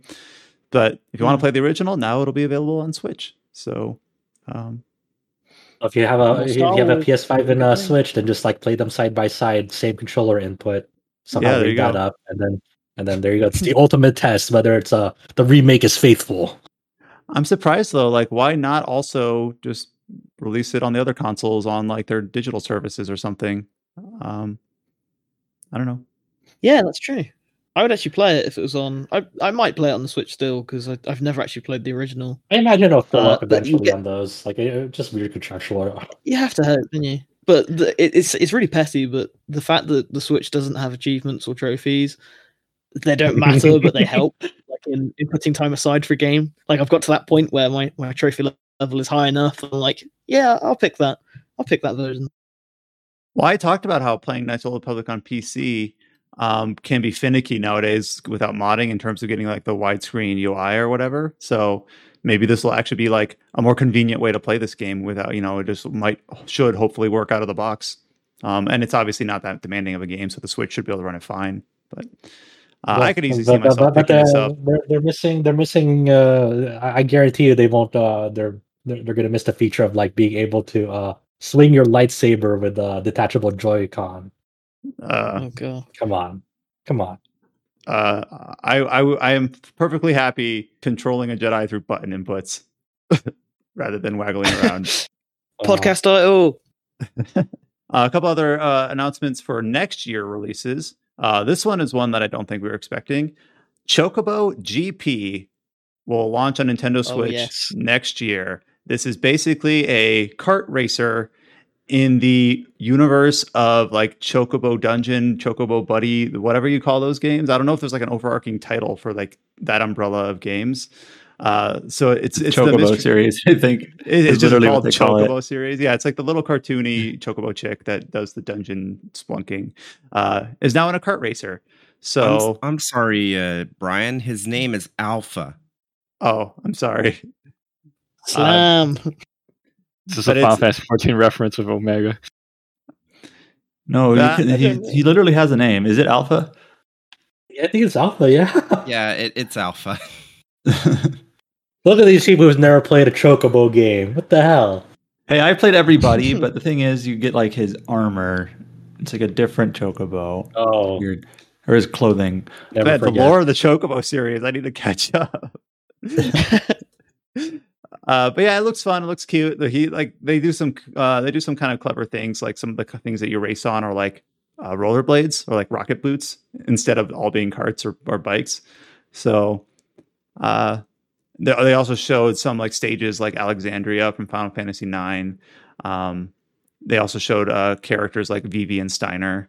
So I don't know, it just seems fun. I- kart race kart racers are probably like a good a good fit for Switch. So this seems smart. Gold saucer is there. I can't believe that we're not more like excited for this. I, I saw this and I was like, "Yep, game of the show. I love this. This looks great." And I'm not even game like, of the show. Fan. I, I I, guess Yeah, it looks I'm great. excited It looks so Dang, good. I mean, I, I'm, I'm looking forward to it too, but I don't know if it's my game of the show. yeah, not definitely not my game of the show, but I will say that if uh, Nintendo's not going to give us a Mario Kart 9, fuck yeah, I'll play a Chocobo GP. Let's do it. Let's do it. I mean, yeah, That's I, the next I, casual. I, I, I've played Chocobo Racing on PS1, so I guess I'm obligated to play it. I didn't know that's a thing. That, so- yep, there's a spiritual success to that. Come on, come on. I do like how in the Lore press re- I do I do like how in the press release for like roster of beloved characters, players can choose from a wide selection of Chocobo series characters. And I'm like, I need more help than that. Please like throw me a bone. Who are some of these characters? Yeah, you, you mentioned you mentioned Vivi and Steiner, but the, you you forgot about Shiroma. Come on, dude. You don't you remember Shiroma? I actually don't. Ch- That's from No. Chocobo's Mystery Dungeon. Everybody, dude. Come on. Uh, Everyone knows. I'm sorry. Shiroma. So this is very interesting because um, between all these Final Fantasy IX characters and Chocobo GP and the fact that the ActRaiser remake slash remaster was in the Nvidia leak, that other Nvidia leak, well, that other game in the Nvidia leak, the Final Fantasy IX remake thing, that seems more and more likely now. What about the FF Tactics remaster remake thing that they put in the list? I want that to be real. Please be real. You're all you're all the point that Chocobo Racer GP is real and it looks amazing. Like just just let's let's do that. That's so good. It's it's funny that they're gonna have like a, a, a they're gonna have like a tournament mode for this too that uh, supports up to 64 players as well. It's like ah yes, I can't can't wait for Chocobo GP to just be the esports uh esport uh game for the one Switch. thing one thing i hope they do is they take a page from uh, mario kart's uh, book and they have like uh, communities where you can just like put a code in and race in that specific community Oh yeah, that'd be cool. because it's like really nice because it's it's not you don't have to uh, coordinate anything it's literally just okay we play this on weekends and it's like an informal tournament that way Mhm. that's always been great I do like how the reason why we can allow ourselves to talk about this, like uh, RPG site on our podcast, talking about a kart racer, just because it's the series that it's drawing, you know, from the Chocobo series, you know, published by Square Enix. So we should be th- extra thankful for Chocobo GP because now we can talk about our kart racer experience because we wouldn't have the opportunity. We opportunity. should review otherwise. it. Review it. We Alex wouldn't say no. Yeah, We so- review Final Fantasy spin-offs. I feel like we could make an argument to review Chocobo GP. We, did reviewed Melody Persona Memory, and that was Dancing. not connected. Yeah. Yeah, I reviewed Persona Dancing. So yeah, I Yeah. let, us get a crew of uh, people together to review Chocobo GP. Let's get a board. I'll, I mean, I'll play it. Fuck it. I'm not above it. Uh, who's the shithead character in this game? It's probably gonna be Moogle, huh? It's definitely gonna be oh Gilgamesh. yeah. Moogle. oh yeah, that's funny for the trailer. It's like, oh yeah, for the the, the trailer narration is like, oh yeah, it's familiar uh, Final Fantasy characters like Chocobo and Gilgamesh. It's like, all right, I- I- I By the, way, by the way, George, uh, Gilgamesh is originally from Final Fantasy V. I- Is he in anything like? He shows up. He shows up in uh twelve. He shows up in uh I think thirteen. Nine. He's in nine. 15? Yeah, he's nice. Would he be? It, in it was the Final Fantasy nine version that was in the kart racer. Uh, is, was Gilgamesh? I think Gilgamesh was in 15 in some form. I might know from. Oh, Oh, he's in the was. Gladio. He's in the Gladio DLC. Yeah, yeah. that's right. Ah, yeah. Then I do know Gilgamesh. Oh my gosh, George! I can't of. believe you have to be like, what most recent thing did Gilgamesh? come from? Gladio I find it- DLC. I find it funny how I saw some people saying, "Who the hell is Gilgamesh?" And it's like, but he's like the one properly recurring like character in the entire series. I'm turning into dust. Another announcement that's coming out on Nintendo Switch next year in 2022 is the Shadowrun trilogy. So this is a series of three tactical RPGs that released in the mid 2010s: um, Shadowrun Returns, Shadowrun Dragonfall, and Shadowrun Hong Kong. So these are these take place in a cyberpunk universe. Uh, Shadowrun is kind of a, a, a wide-reaching IP that I've always been aware of, but don't I've never really experienced myself. Uh, I know that people have like really highly recommended these games, but also in the mid 2010s when these were releasing, that's also when like Divinity Original Sin and Pillars of Eternity and Torment Tides of Numenera were releasing. So I never I never made space for these games, and I guess these are more tactical based uh, rather than truly RPG. Even though I know that's kind of a a foggy boundary, but I don't know. This seems kind of cool. It seems I'm not sure if it's a good fit for a Switch, but I don't know. That's what they're that's what they're going with. So uh, I only played the first game on Super Nintendo. If that's anything to go off with. was it a strategy game or was it something different back then? It was a it was a strategy game, like RPG. Like from what I remember, the concept. I think he plays this guy named Jake. He gets murdered or he gets shot many times, and he plays he wakes up. named Jake and he dies. Yeah, and he wakes up in like this, like you know, like like in a morgue, right? And he's like, "Oh my god, this guy is still alive!" And he's trying to find out who killed him. You know, he has amnesia, but he's trying to find out like who murdered him at the intro or something like that. That's why I remember. Like for a Super Nintendo game, I think this was like kind of unique and dark for its time. You know. yeah, whatever. My recollection of the this recent Shadowrun trilogy was like if people were s- lukewarm on returns, but uh, they like the Dragonfall, and I'm not sure where, where people stand on Hong Kong, but people really like Dragonfall from what I remember. So I guess yeah, Shadowrun was a pen and paper RPG. So it's interesting that they Yeah. went more tactical based when they went to the these uh, recent game adaptations rather than more uh, Baldur's Gate-ish. So and we we already talked about like Planescape Torment and then all those other Beamdog games that showed up on Switch. So maybe they've seen that there is a uh, an audience for those. So why not Shadowrun? I think that covers it for what the stuff that was explicitly uh, brought up in the Nintendo Direct. Was there anything like maybe not RPG related or something that uh, we missed that anyone had as a takeaway of the presentation as a whole? We did not get Fire Bayonetta- Emblem. We did not get Xenoblade in any 3 form. real. Yeah, Yeah, Bayonetta three showed like finally showing up again was cool. Like, uh, Chris Pratt's Mario. I mean, yeah. I mean, th- e- all the other castings are like, okay, I get it. I mean, I don't know. I love how everyone saw Jack Black as Bowser and was like, okay, I can see it. like Yeah, Charlie, that- that Charlie one Days. Luigi. Yeah, okay. I, I- I do think it's really interesting. I was talking about this with Alex uh, when we were watching it. Like that Cranky Kong is gonna be in the film because the Laura Cranky Kong was he was the original Donkey Kong, the one that threw barrels down at Mario at the original arcade games. So that's gonna be weird. I'm pretty weird sure that that there Donkey are some Kong- holes in that Donkey Kong lore. Like Donkey Kong as we know him is actually Donkey Kong Jr., but uh, which is not the same as the current Donkey Kong Jr. or something. I don't know. It gets weird if you start to the really poke podcast at it. title. Well, There's some holes in the Donkey Kong lore. I can't point them out right now, but I remember I tried like tracing it at one point. Like, who is Cranky Kong? Who is Mm. Donkey Kong? Who is like who is the Ghost Kong in Donkey Kong 64? Tracing it. this is Uh, what we What's need to wrong do with this- Cranky Kong's wife? Oh, that's right. Her name is like her name is like Grandma Kong. The only one I care about is Funky Kong. If I'm gonna be real. Yeah, I'm gonna look this up. DK64 uh I Ghost don't know why this tickled me so much. This is why we need a new uh Donkey Kong uh pla- Wrinkly Kong. That's yeah, that's true. What kind of name is like Cranky and Wrinkly? Oh, Did they like okay. just adopt a new name when they got older or something? I, I am sending myself at this first line on Wrinkly Kong's DK Wiki bio. Wrinkly Kong is the deceased wife of Cranky Kong, mother of Donkey Wow. Kong Jr., and grandmother of Donkey Kong the Third. Like I didn't Oh my there was Donkey. Oh, Donkey Kong the Third. things I never Oh, think I, I never Oh, needed I, to know so in I my guess life. so. I guess Donkey Kong, the Donkey Kong in like Tropical Freeze is Donkey Kong the Third. What? what? According to All the right, who, Wiki.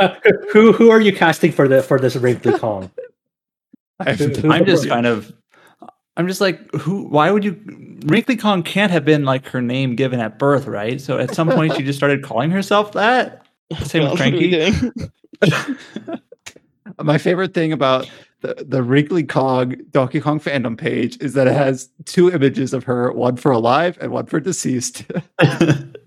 Oh no! Jesus Christ. The law runs deep. It's not just Chocobo, it's Donkey Kong. It's look at okay. this. It's okay. She's a ghost. She's a ghost. She's okay. It's it's sounding like you're really disappointed they didn't show any new Donkey Kong in that direct. Then Apparently, Yeah. where's the Wrinkly you- Kong game, Nintendo? What the fuck? I love, I love this tangent. Anyways, I don't even remember what what we were talking about. Anyways, I don't know. Uh, non Bayonetta. Bayonetta. Bayonetta. Great. Yeah. Yeah. Sorry, sorry, sorry to have you have to share the stage with Donkey Kong lore. If, if Kong doesn't show up Bayonetta 3, I'm gonna riot. All right, some other news from this week that was not in the Nintendo Direct. So we'll go through some of these. Um, I'll do a couple release dates first. Uh, I know Adam was wondering about this, and maybe some people listening. Uh, Neo: The World Ends with You. We did know that it was supposed to come to PC via the Epic Game Store at some point this summer. Uh, we have a release date. It will release on September 28th. Which And as you It's know, not it's summer. Yep, it's fall now. I'm sorry. You Yeah, fucking they- blew it. They lied. I can't believe they lied to us. But yeah, so I will I'll probably have yeah yeah. I'm guessing we'll have you play it and talk about it on the podcast at Play some it. point because I know you it, I know you it, were waiting for the PC it. version, so that's cool.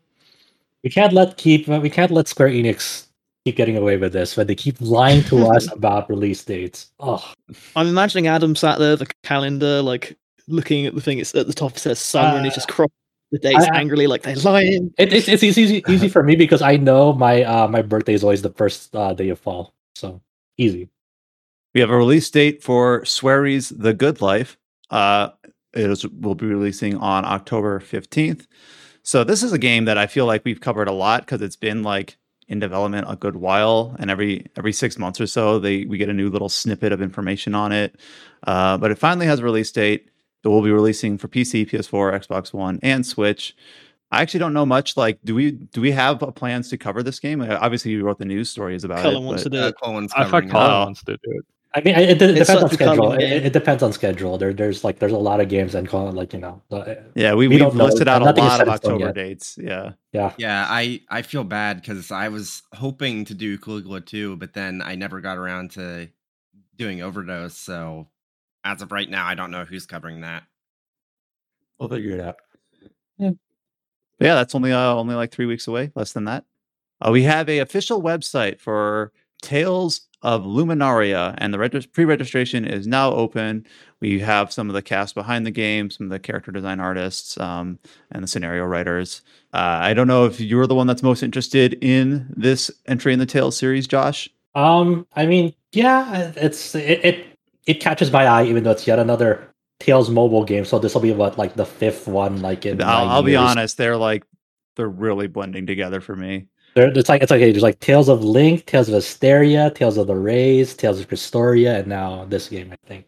They just trying Um, to kill off Crestoria so they can focus on this new game. So so this so this one's a weird one because this is a this game is pitched as like it's it's supposed it's like pitched like a mothership title where it'll have an all new cast. They they they're making sure that there's no crossovers, there's no past Tales characters coming into this one. It's an all they're saying they'll still have 21 main characters. That's kind of their big pitch of it because like there's this whole eh, over like the the the way they're presenting the story is like through through episodes. So you'll you'll be shifting perspectives uh, quite regularly uh, in this game, and they're trying to craft the whole story around it from different perspectives. They're already teasing out like weird story details of like these two main characters, and this is not a spoiler because they put it, they showed it in the in the official broadcast. They're like in episode like one, um, like it shows these two uh main characters being friends in like this academy, and like an episode or act 10 or whatever like one of them betrays the other and whatnot. It's like what? It's like i guess. So um yeah the development of this game is done by Colopl. uh a lot of western people won't know who they are. They're the ones behind uh shironeko project uh in japan. It's a very successful mobile game uh over there. The character design is done by shun saeki who's done food wars uh shokugeki no soma. Uh, and a lot of people will like the main composer. That's Go Shiina is back uh, for this uh, game, and the the gameplay the gameplay that they showed is it's uh it's not like Crestoria where they went the turn based angle for this. It's more like your standard uh Tales game. It's like action, but it's it's seamless. It's uh, don't take this the wrong way. I know a lot of people are gonna like get panicked, but it's it's gonna be uh, like seamless battles like Zestiria where you just uh run into an enemy and then the the battle interface will like just show up. It won't like transition to like an arena. Um, the interesting thing about this is like they, they showed in the teaser trailer, this is all going to be done in a portrait mode, which is like your phone is standing up. It's not going to be, la- you don't have to turn your phone sideways, land, uh, landscape mode to play this. Um, and like, That's cool. and there's like weird like character quirks uh like gameplay wise like one of the main characters is like this uh female archer and like one of like the gameplay segments shows her like hiding behind foliage sort of like a cover shooter like gears of war style so she's like like aiming her shots from like foliage like as she's approaching enemies from like moving from like one cover to the next approaching them and whatnot. So and then like one of the other characters shows that like he's sort of like uh i don't know if he's a vampire but he looks like one. Um like he has like a blink ability in battle as he's moving around. So they're really going for like trying to make these characters like play different or have their own quirks. Since the they're the characters are going to be like obtainable like as you're going through the story and the content of the game uh there's still going to be a gacha system in this, in this game. We don't know what it's gonna how it's gonna manifest but they've already shown like in the trailers like it'll have in-game app purchase app purchases and whatnot. So what i think like the gacha system is going to be in this game is going to be like either equipment and or like arts. So like you know if you want to get special attacks you might have to roll for them. I don't know but i've definitely seen other games like super robot wars dd uh you do that where you have to like kind of gacha for like additional attacks which is scummy and feels bad but hopefully you know um it'll be we'll see how this game handles it let's see um they showed off a really cool trailer for this game that has like a really awesome bop uh, from Frederick and Kainis uh, Suda. The theme song is called "Answer." It's I, I, I at the very least, like you know, I'm very I still have a lot of questions about this game, but like what they showed off doesn't really deter me right away. And at the very least, people should at least watch the trailer for like to hear that song. It's a really really cool, catchy song. I really like it. Um, but uh, they've it's uh, Funimation has been kind of the uh, showing the English cast for this game because one of the big things about this game is going to be released worldwide simultaneously, and it's going to be uh, both in Japanese and English. So it's really it's trying to be a worldwide first uh, Tales game on mobile. So let's see how that goes. Um, it's also getting an anime adaptation through Right. Funimation for the dub, and uh, it has a lot of uh, English voice actors that I actually think are quite good, like Jason Liebrecht, um, Monica Rial, uh, Clifford Mhm. Chapin, Christina Caitlin Vega. Gla- Yeah. K- Jeremy Caitlin Lay. Glass, she's good. Yeah. Yeah. So So no, is, yeah, no Bryce Papenbrook anywhere. Yeah. yeah so so i'm yeah i'm i'm i'm, I'm gonna try it out for sure I, i'm it, it's also like i wonder how much space this is going to take up on your phone as well because it has it's like full 3d environments that you're aiming around on with seamless battles and like a fully voiced story both in japanese and english so i don't know how much space that's going to take on the phone and then and like the and the way they're like saying it's like it's, it seems to be an ambitious title so i'm I do like The- though the- that I I- can s- I- uh, spot some of the enemies that are in the trailer, and Yeah. they like they like pull, look pulled out of Xillia or something. Like Adam, there's a bunch of those wiggle enemies, like bun wiggles and otter. Yes, wiggles or I like the wiggles. They're, They're, so they're cute. I over. The, they're, they're actually on. They're actually like all, honestly all over the place in this trailer. So Yeah. So yeah, they, they you know they showed off a, just a basic like, hey, these are characters. There's like factions in the game, and like this uh, these are the, are the factions these characters, um, you know, belong to. So they they kind of released like the basics on the story and the world on that front. And I, I kind of feel bad for this game a little because this this game is clearly like a sort of passion project from like its creators but it's so bogged down by the context of its release, especially in the West. Of like, there's so many other Tales mobile games already, and like, and it the the, the history of Tales mobile games in the West is a shoddy one, especially with like the premature takedown of Tales of the Rays years and years ago. Like, a lot of people like that's still doing very well in Japan, and a lot of people wanted that to live in the West, but it just didn't happen for whatever reason. Um, and yeah, I re- I want to see where it's. It, hopefully, this is a good game. I want this to be a good game. I don't want it to be like a Crestoria situation where it looked promising, but like like the, I I like the story of Crestoria, but like a lot of its game systems were just it was just too much. It was too cumbersome. Like like like even like for example, in Crestoria, there's like this raid system where you take on this um boss uh, uh, through asynchronous co-op, like kind of people just take, get in their hits and whatnot. But game logic was tied to frame rate, so like uh, phones that couldn't run the game well wouldn't be able to do as much damage because they ra- ran the game poorly. That's kind of like a lot of where the game faltered was like just poor performance on like phones uh for phones that couldn't support it along with like this cumbersome organizational content Well, also, I like I, I mentioned on a previous podcast that I just, for whatever reason, if it's a crossover, I just immediately am less interested in it. So I actually do Mhm. kind of like that Luminaria is 100% original. Yeah. So- So yeah, uh, the Adam uh, put up the page, you know, uh, along with like full artwork of all the characters. They all have varying uh levels of like they're just all over the place when it comes to like outfits. There's like no like It, it kind of doesn't feel all too cohesive, even though it's all the same artist. So it's like hmm. some of the designs I think are really cool. Some of them are just like, oh, For sure. okay. yeah, and others are just like, well, it's definitely out there, all right. But we'll see, we'll see. I'll give it a chance. Uh, we also have a release date announcement for consoles for Record of Lodoss War, Deedlit, and Wonder Labyrinth. So this is a game that was on Steam Early Access for a long time, and then uh, came out of Early Access earlier this year in March. And uh, we actually did write a review up on it, and yeah, I think James even did a video review for this one.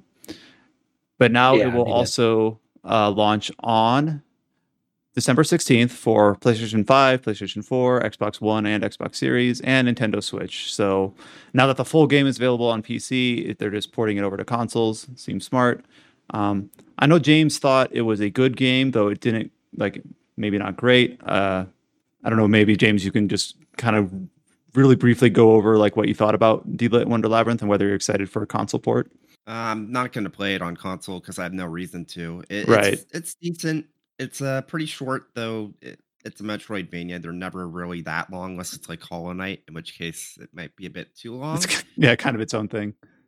Um, the main problem with it is that as far as Team Ladybug's games go, it feels like it uses it makes the least out of its like main conceit of like the bow and the uh Ikaruga style like element shifting.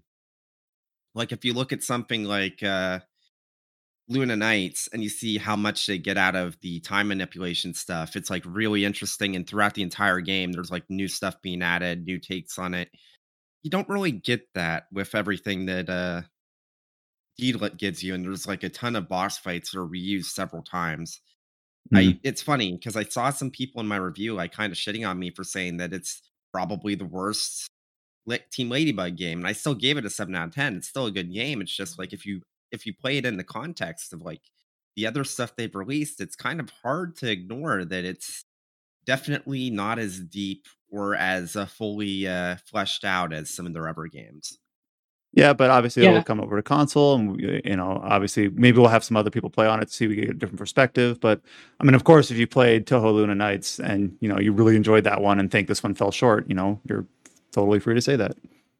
I I, I think it, uh, th- there is something cool about at least you know uh, a wide scale record of Lodoss War video game. Yeah, that is kinda nice. releasing in the year 2021 and now for like all all systems and like you know re- regardless of like whether like you know the the game was uh, better or worse than like uh, pa- the past devel- uh, games as, as a developer. There's something called like you know record of Lodoss War is like somewhat relevant again. You know that's a classic franchise from way back when. Holy crap! Uh, we also got a new trailer for Super Robot Wars 30. So it's it's kind of interesting. It's like Super Robot Wars 30's second trailer, but it's like seven minutes long. So Hmm. I have not dug through this trailer, and even if I did, I don't. It's- I am not aware of all the series that it's like referencing, or whether these are original characters. So uh, I don't know, like what you what you gleaned out of this trailer, Josh, that you thought was really exciting. So it's uh, it's uh, interesting for this one because the like Super Robot Wars marketing like uh, like fans of the series have expectations for like even its trailers because the the, the trailers are doled out like in uh, very formulaically like oh usually like in the second trailer that's when they would announce the original characters but that was already announced in the in the debut announcement trailer for this game. So the game's producer and series producer uh, Terada uh, mentioned up front uh, that like you know this is going to be a shorter trailer, even though it's like seven minutes long. Uh, there's to be a shorter trailer because we have a third trailer coming up uh, of, uh, before the game's release. So you know the they showed off uh, you know m- more attacks from uh, the current series, like you know Victory Gundam, J Decker, uh, Gridman, and whatnot. Gridman got a, like a really cool transformation to Max Gridman in this uh, trailer, and Com- Combattler V um, got like the the final attack in this trailer, which looked really nice. But um, for s- for fans who wanted like a meteor trailer, like they'll have to wait for the third trailer because you know the, the this was kind of split up for whatever reason. The the main things that uh, people got excited about was um, the Sil- silver bullet suppressor from uh, the Gundam narrative movie showed up, uh, and a lot of people liked that because it that's piloted by the Unicorn's protagonist Banagher Links. So he shows up in this trailer, kind of confirming like yes, he's he's gonna have his unit from narrative here. Um, the big announcement for uh, mecha nerds in this game was they're gonna um, in the final Code Geass movie, uh, Lelouch the Resurrection. In that film, uh, Lelouch and uh, his partner uh, C2, um, they pilot this incomplete mech called like the Gecko or the Gecko Kui or whatever, and um, in the Gecko sorry, and but that was like sort of like an incomplete uh mech that didn't have like stick of like the Zeong from uh the original Gundam show. And in, in this game, uh they're actually gonna complete it uh, like for the first time. It was like it was shown in the, the design documents for for that movie, but it was never like completed in the film.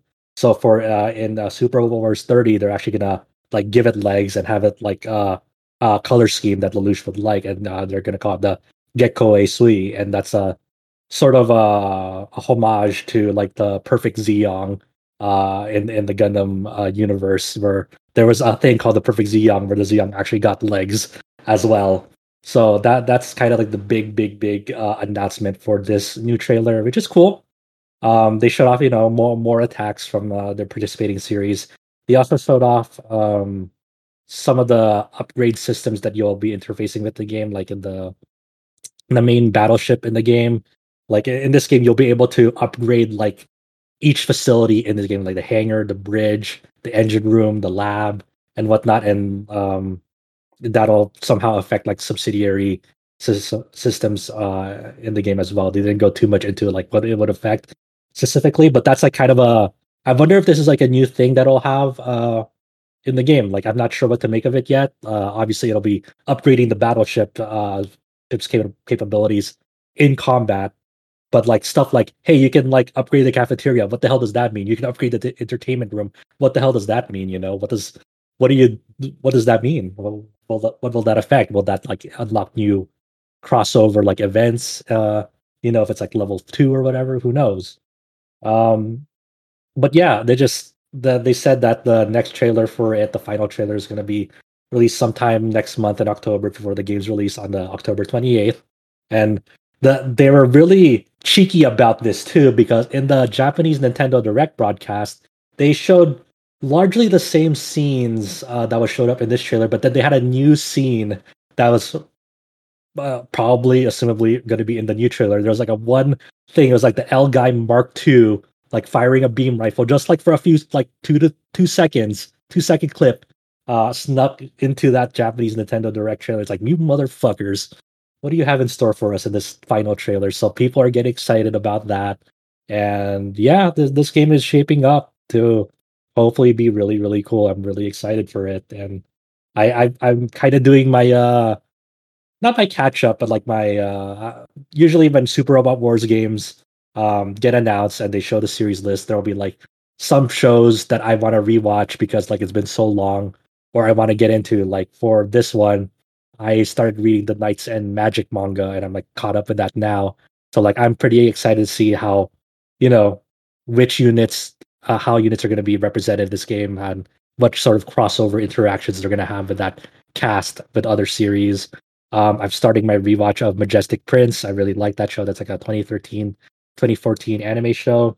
And I never watched Elgaim. El- Elgaim is by Tomino, obviously the creator of Gundam. Uh, I've seen the original. It's actually pretty good. yeah, people are saying it's a pretty cool show. So, but I never got around to Elgaim, so I really want to, you know, get into that before uh, 30 releases. And that's a that's a somewhat pretty long show too. So I got to get on that soon. But I, I think uh, this is the second time it appeared in the Super Robot War game. I think it was in the GameCube Super Robot Yeah, War game yeah, that they appeared in. it, it it has showed up much. I want to say like maybe once or twice. Like I'm trying to remember. Like was it at Impact? I forgot. It's been so long since we've seen Elgaim in SRW. So it's really it's really cool to see it here again. And I it's it's also just a wake up call for it's like hey go check out this show. So I'm yeah uh, that's probably what I'm one of my most anticipated games uh next month for sure. And Yep, and releasing worldwide Yeah. on Steam, in case you forgot. Yep. Yep. And I'm really excited to see how it's going to do worldwide. Um, man, it's it, that still doesn't feel real.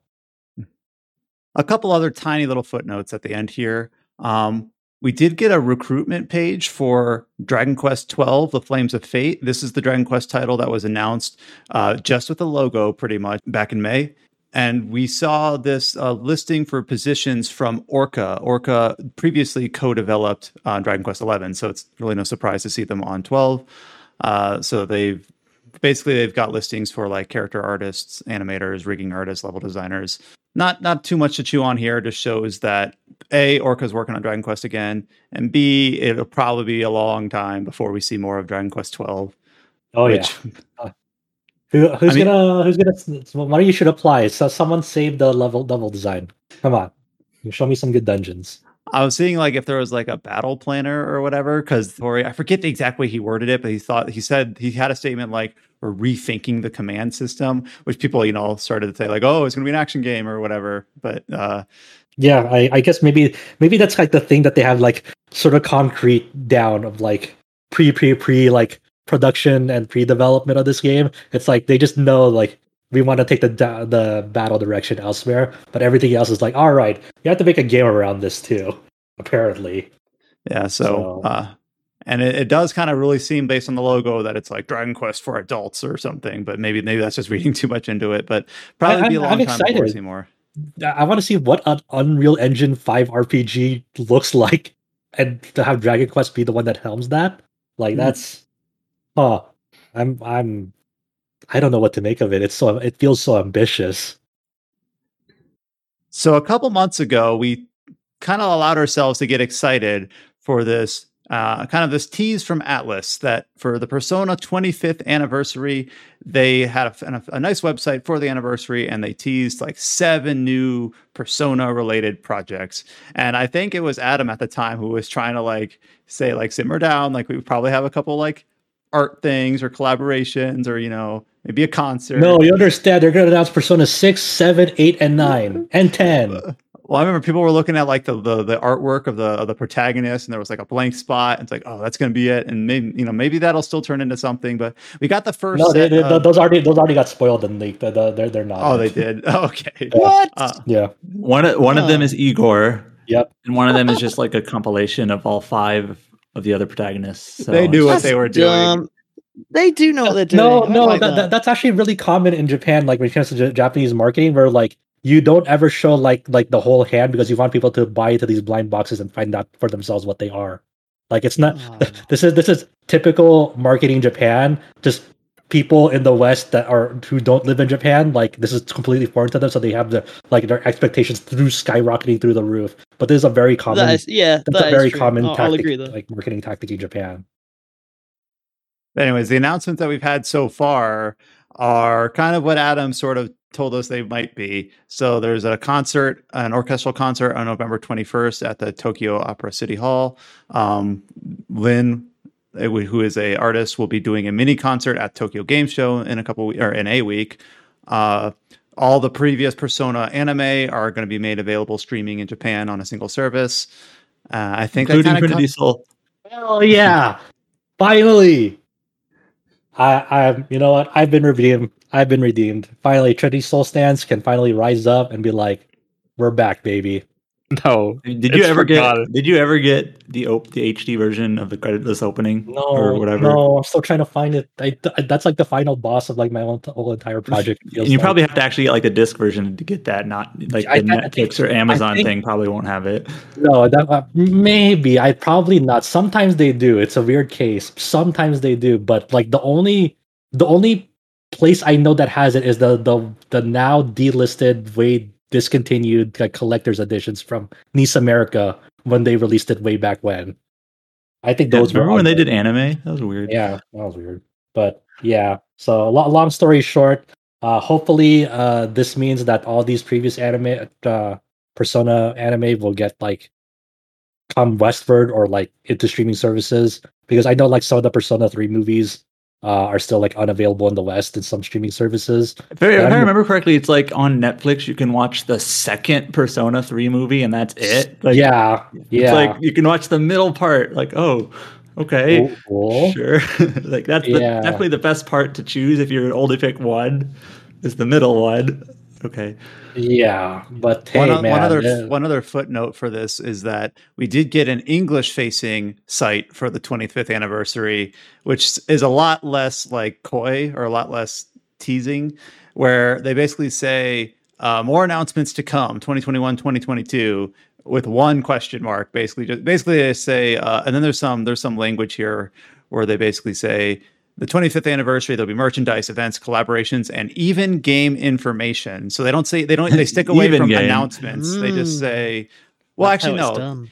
in that in that uh, in this little blurb they say game information but at the bottom they do say more announcements to come but the, it just seems like they're being a little bit more like simmer down but they don't they don't have like the whole Well, like seven it- earmarked yeah. things for it I, I mean, yeah, it, it, it seems like you know they're trying to at least somewhat manage manage expectations because like the, the, the news of the, the concert and Lyn showing of the TGS and like the Persona anime streaming in Japanese streaming services, like you know that's all stuff that pertains to Japan. Like that's their first info blowout for the West. It's like here's these uh digital wallpapers of like the previous Mhm. Persona for that, and it's like cool, cool.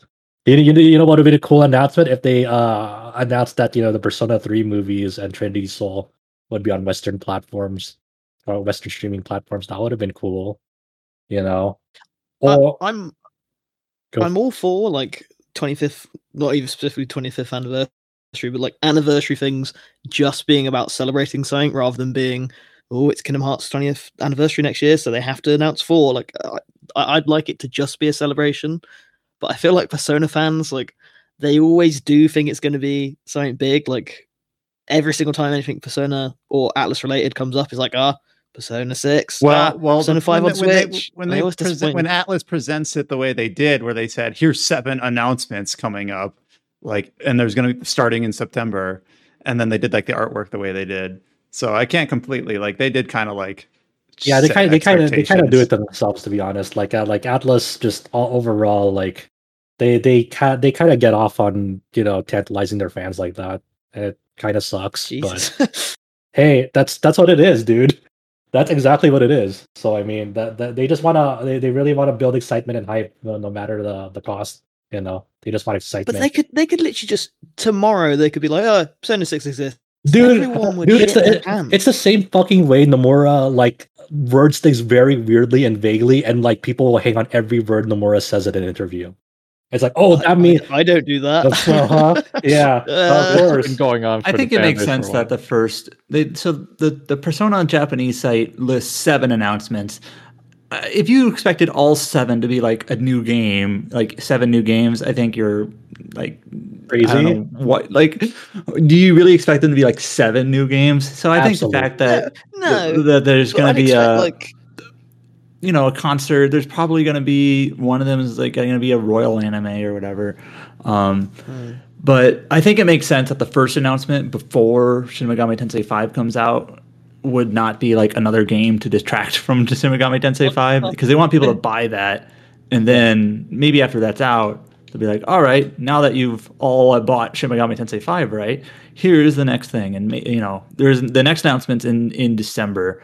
Yeah. So I- I They're just- trying, they're, trying, they're like- trying to make space for SMT5. The, the, people should be more like thankful that at least these three announcements, like for Japan, were all bundled up in one little slot instead of like three three different slots having. Yeah. Hey, this first slot Yeah. is the Persona animation. The second slot in December is going to be the orchestral concert or whatever. Yeah, Yeah. that's mm-hmm. true. I just I think it, to my in my head as soon as I think of Persona announcements, this is this is beating a, a dead horse with a stick, but like Persona 4 on consoles maybe, Persona 5 on Yeah, Switch, port- like there's there's obvious ones, you know, that they could do.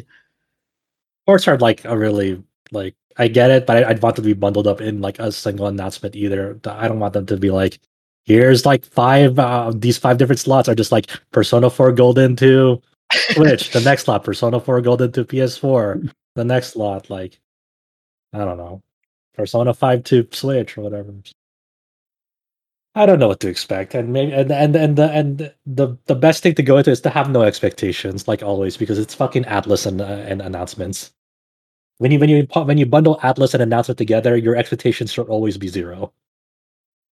The final thing that I have on our podcast uh, itinerary is that uh, Bandai Namco US did recently announce that they're going to have a Bandai Namco Entertainment America live show, um, not next Saturday, but the Saturday after. So it'll be a few weeks before we can talk about it here. it's at New York Comic Con. Oh yeah, so is that so. I guess that means New York Comic Con is going on.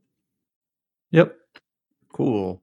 Well, I guess PAX West went on, so I guess we're kind of back in that phase now. Even though I know that that PAX was kind of very, very different feeling from the people that I've talked to that have gone there.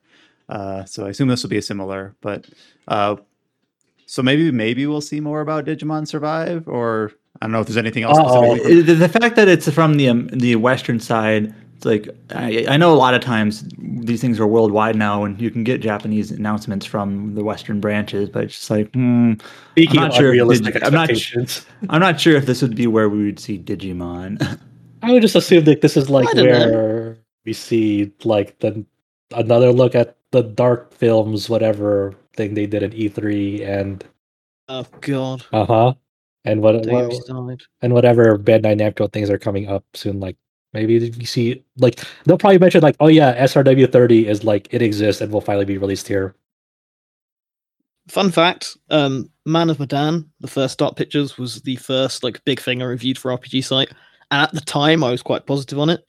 And then they did the second one, and they did the exact same twist, where I was like, "Oh," I I said it in the review. I think I was like, "Oh, once you've found out the twist, you know, it's hard to go back to, but you know, it's it's an interesting first one." And then the second one, they do a similar thing where it's like, "Okay, once you find out the twist, it ruins the whole thing going back again." So I've just got to the point where if they do it a third time, I'm well, I'll just complain Yeah. about it. A bit. you, you'll never play another Bandai. Namco game again. Yeah, unless Yeah. they do Dragon Ball or Naruto or any of the other things I like. Dragon Ball Ah. Naruto or any of the other things I like. If they do anime that I like. That that's uh, that's a very a very thorough boycott. I, I will boycott it as long as it's something I'm disinterested in. It's pretty good.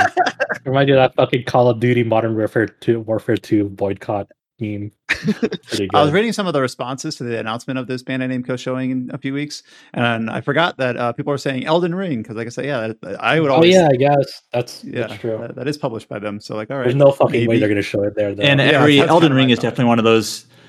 Elden Ring is obviously a Japanese game, but almost all of the media for it has come from like an English event. Well, the, the So- big uh, the big blowout Yeah, I for it was from Jeff Keighley's thing. So yeah, Yeah, exactly. So so maybe. Will Jeff Keighley, Keighley be there? That, that's the only way we know if Elden Ring's gonna be there. But yeah, that covers it for this episode of the TetraCast. Very news heavy, but I guess that always happens uh, when we have a Nintendo Direct kind of, you know, surprise us and then it happens a day later and then we talk about it a day later. So, and lots of RPG news to talk about that came out of it and according, and then the other news that came alongside that uh, from the rest of the week. Uh, and then maybe by next week, some of the games that we've been playing that have been under NDA or we just can't talk about yet, uh, we'll be able to chat about. I personally have not been able to play much because I'm in the middle of moving. So I'm very glad that you guys are able to talk up all the games that you've been playing because I feel like uh, I'm going to be playing Pathfinder until the sun burns out at the rate I'm going. Uh, uh, All right, uh, George, we're gonna have to talk about Deathloop next week. Yes, By, by, by the time it's great. Look, uh, just just let us know when you're able to play games, so all of us stop playing games, and you have to start, and you have to carry the. Uh, damn. the. I don't The want that. Worry. worry. episode. We'll just get to the point where it'll be uh, Brian and I talking about our continued escapades in uh, Final Fantasy XI again. At some point. Not if I cut that Uh, off with Final Fantasy 14. Uh, I get by by the this time next week. Uh, T, we'll just be in the middle of TGS, so like a lot of our whatever comes out of TGS will or first news of TGS was probably going to be here next week. So Yep, yep, yep. also, Yep. that's a thing, you know, when there's no games to talk about that we're playing, eventually there's a big announcement of all these games. yeah, funny how that works. Well, it's cool that we get the, we got the chance this week to talk about games like Kena and Metroid. So uh, we'll we'll do that for as long as we need to. But uh, thanks for listening. You can read uh, anything that we've talked about, all the announcements from the Nintendo Direct up at rpgsite.net. Uh, the features that we talked about regarding uh, Hajimari no Kiseki and Dragon Ball Z Kakarot on Switch uh, are up on the site as well. If you go to the site, uh, there's an icon at the top that you can click to go to our Discord channel to talk about any of the recent releases, like Tales of Arise or anything else you're currently playing. Uh, we do also have presence on Twitter, Facebook, uh, and Instagram and YouTube. So RPG site, you should be able to find us there pretty easily. And we will be back next week with uh, hopefully some first news from Tokyo Game Show. I think that time's out, right? Because the game show starts on the 30th, and that we'll be we'll be recording on the second. So it won't be over, but we might have some initial stuff to talk about. So look forward to that. Depending on time Until- zones, it might be over. I'm not actually sure. Yeah, we'll have to double check. But uh, Since we're early on, so it, yeah, it'll definitely have uh, news to talk about. but until you hear from us next week, stay safe, take care. We'll talk to you next time. Wrigley Kong and Trinity Soul back in 2021. Woo! No.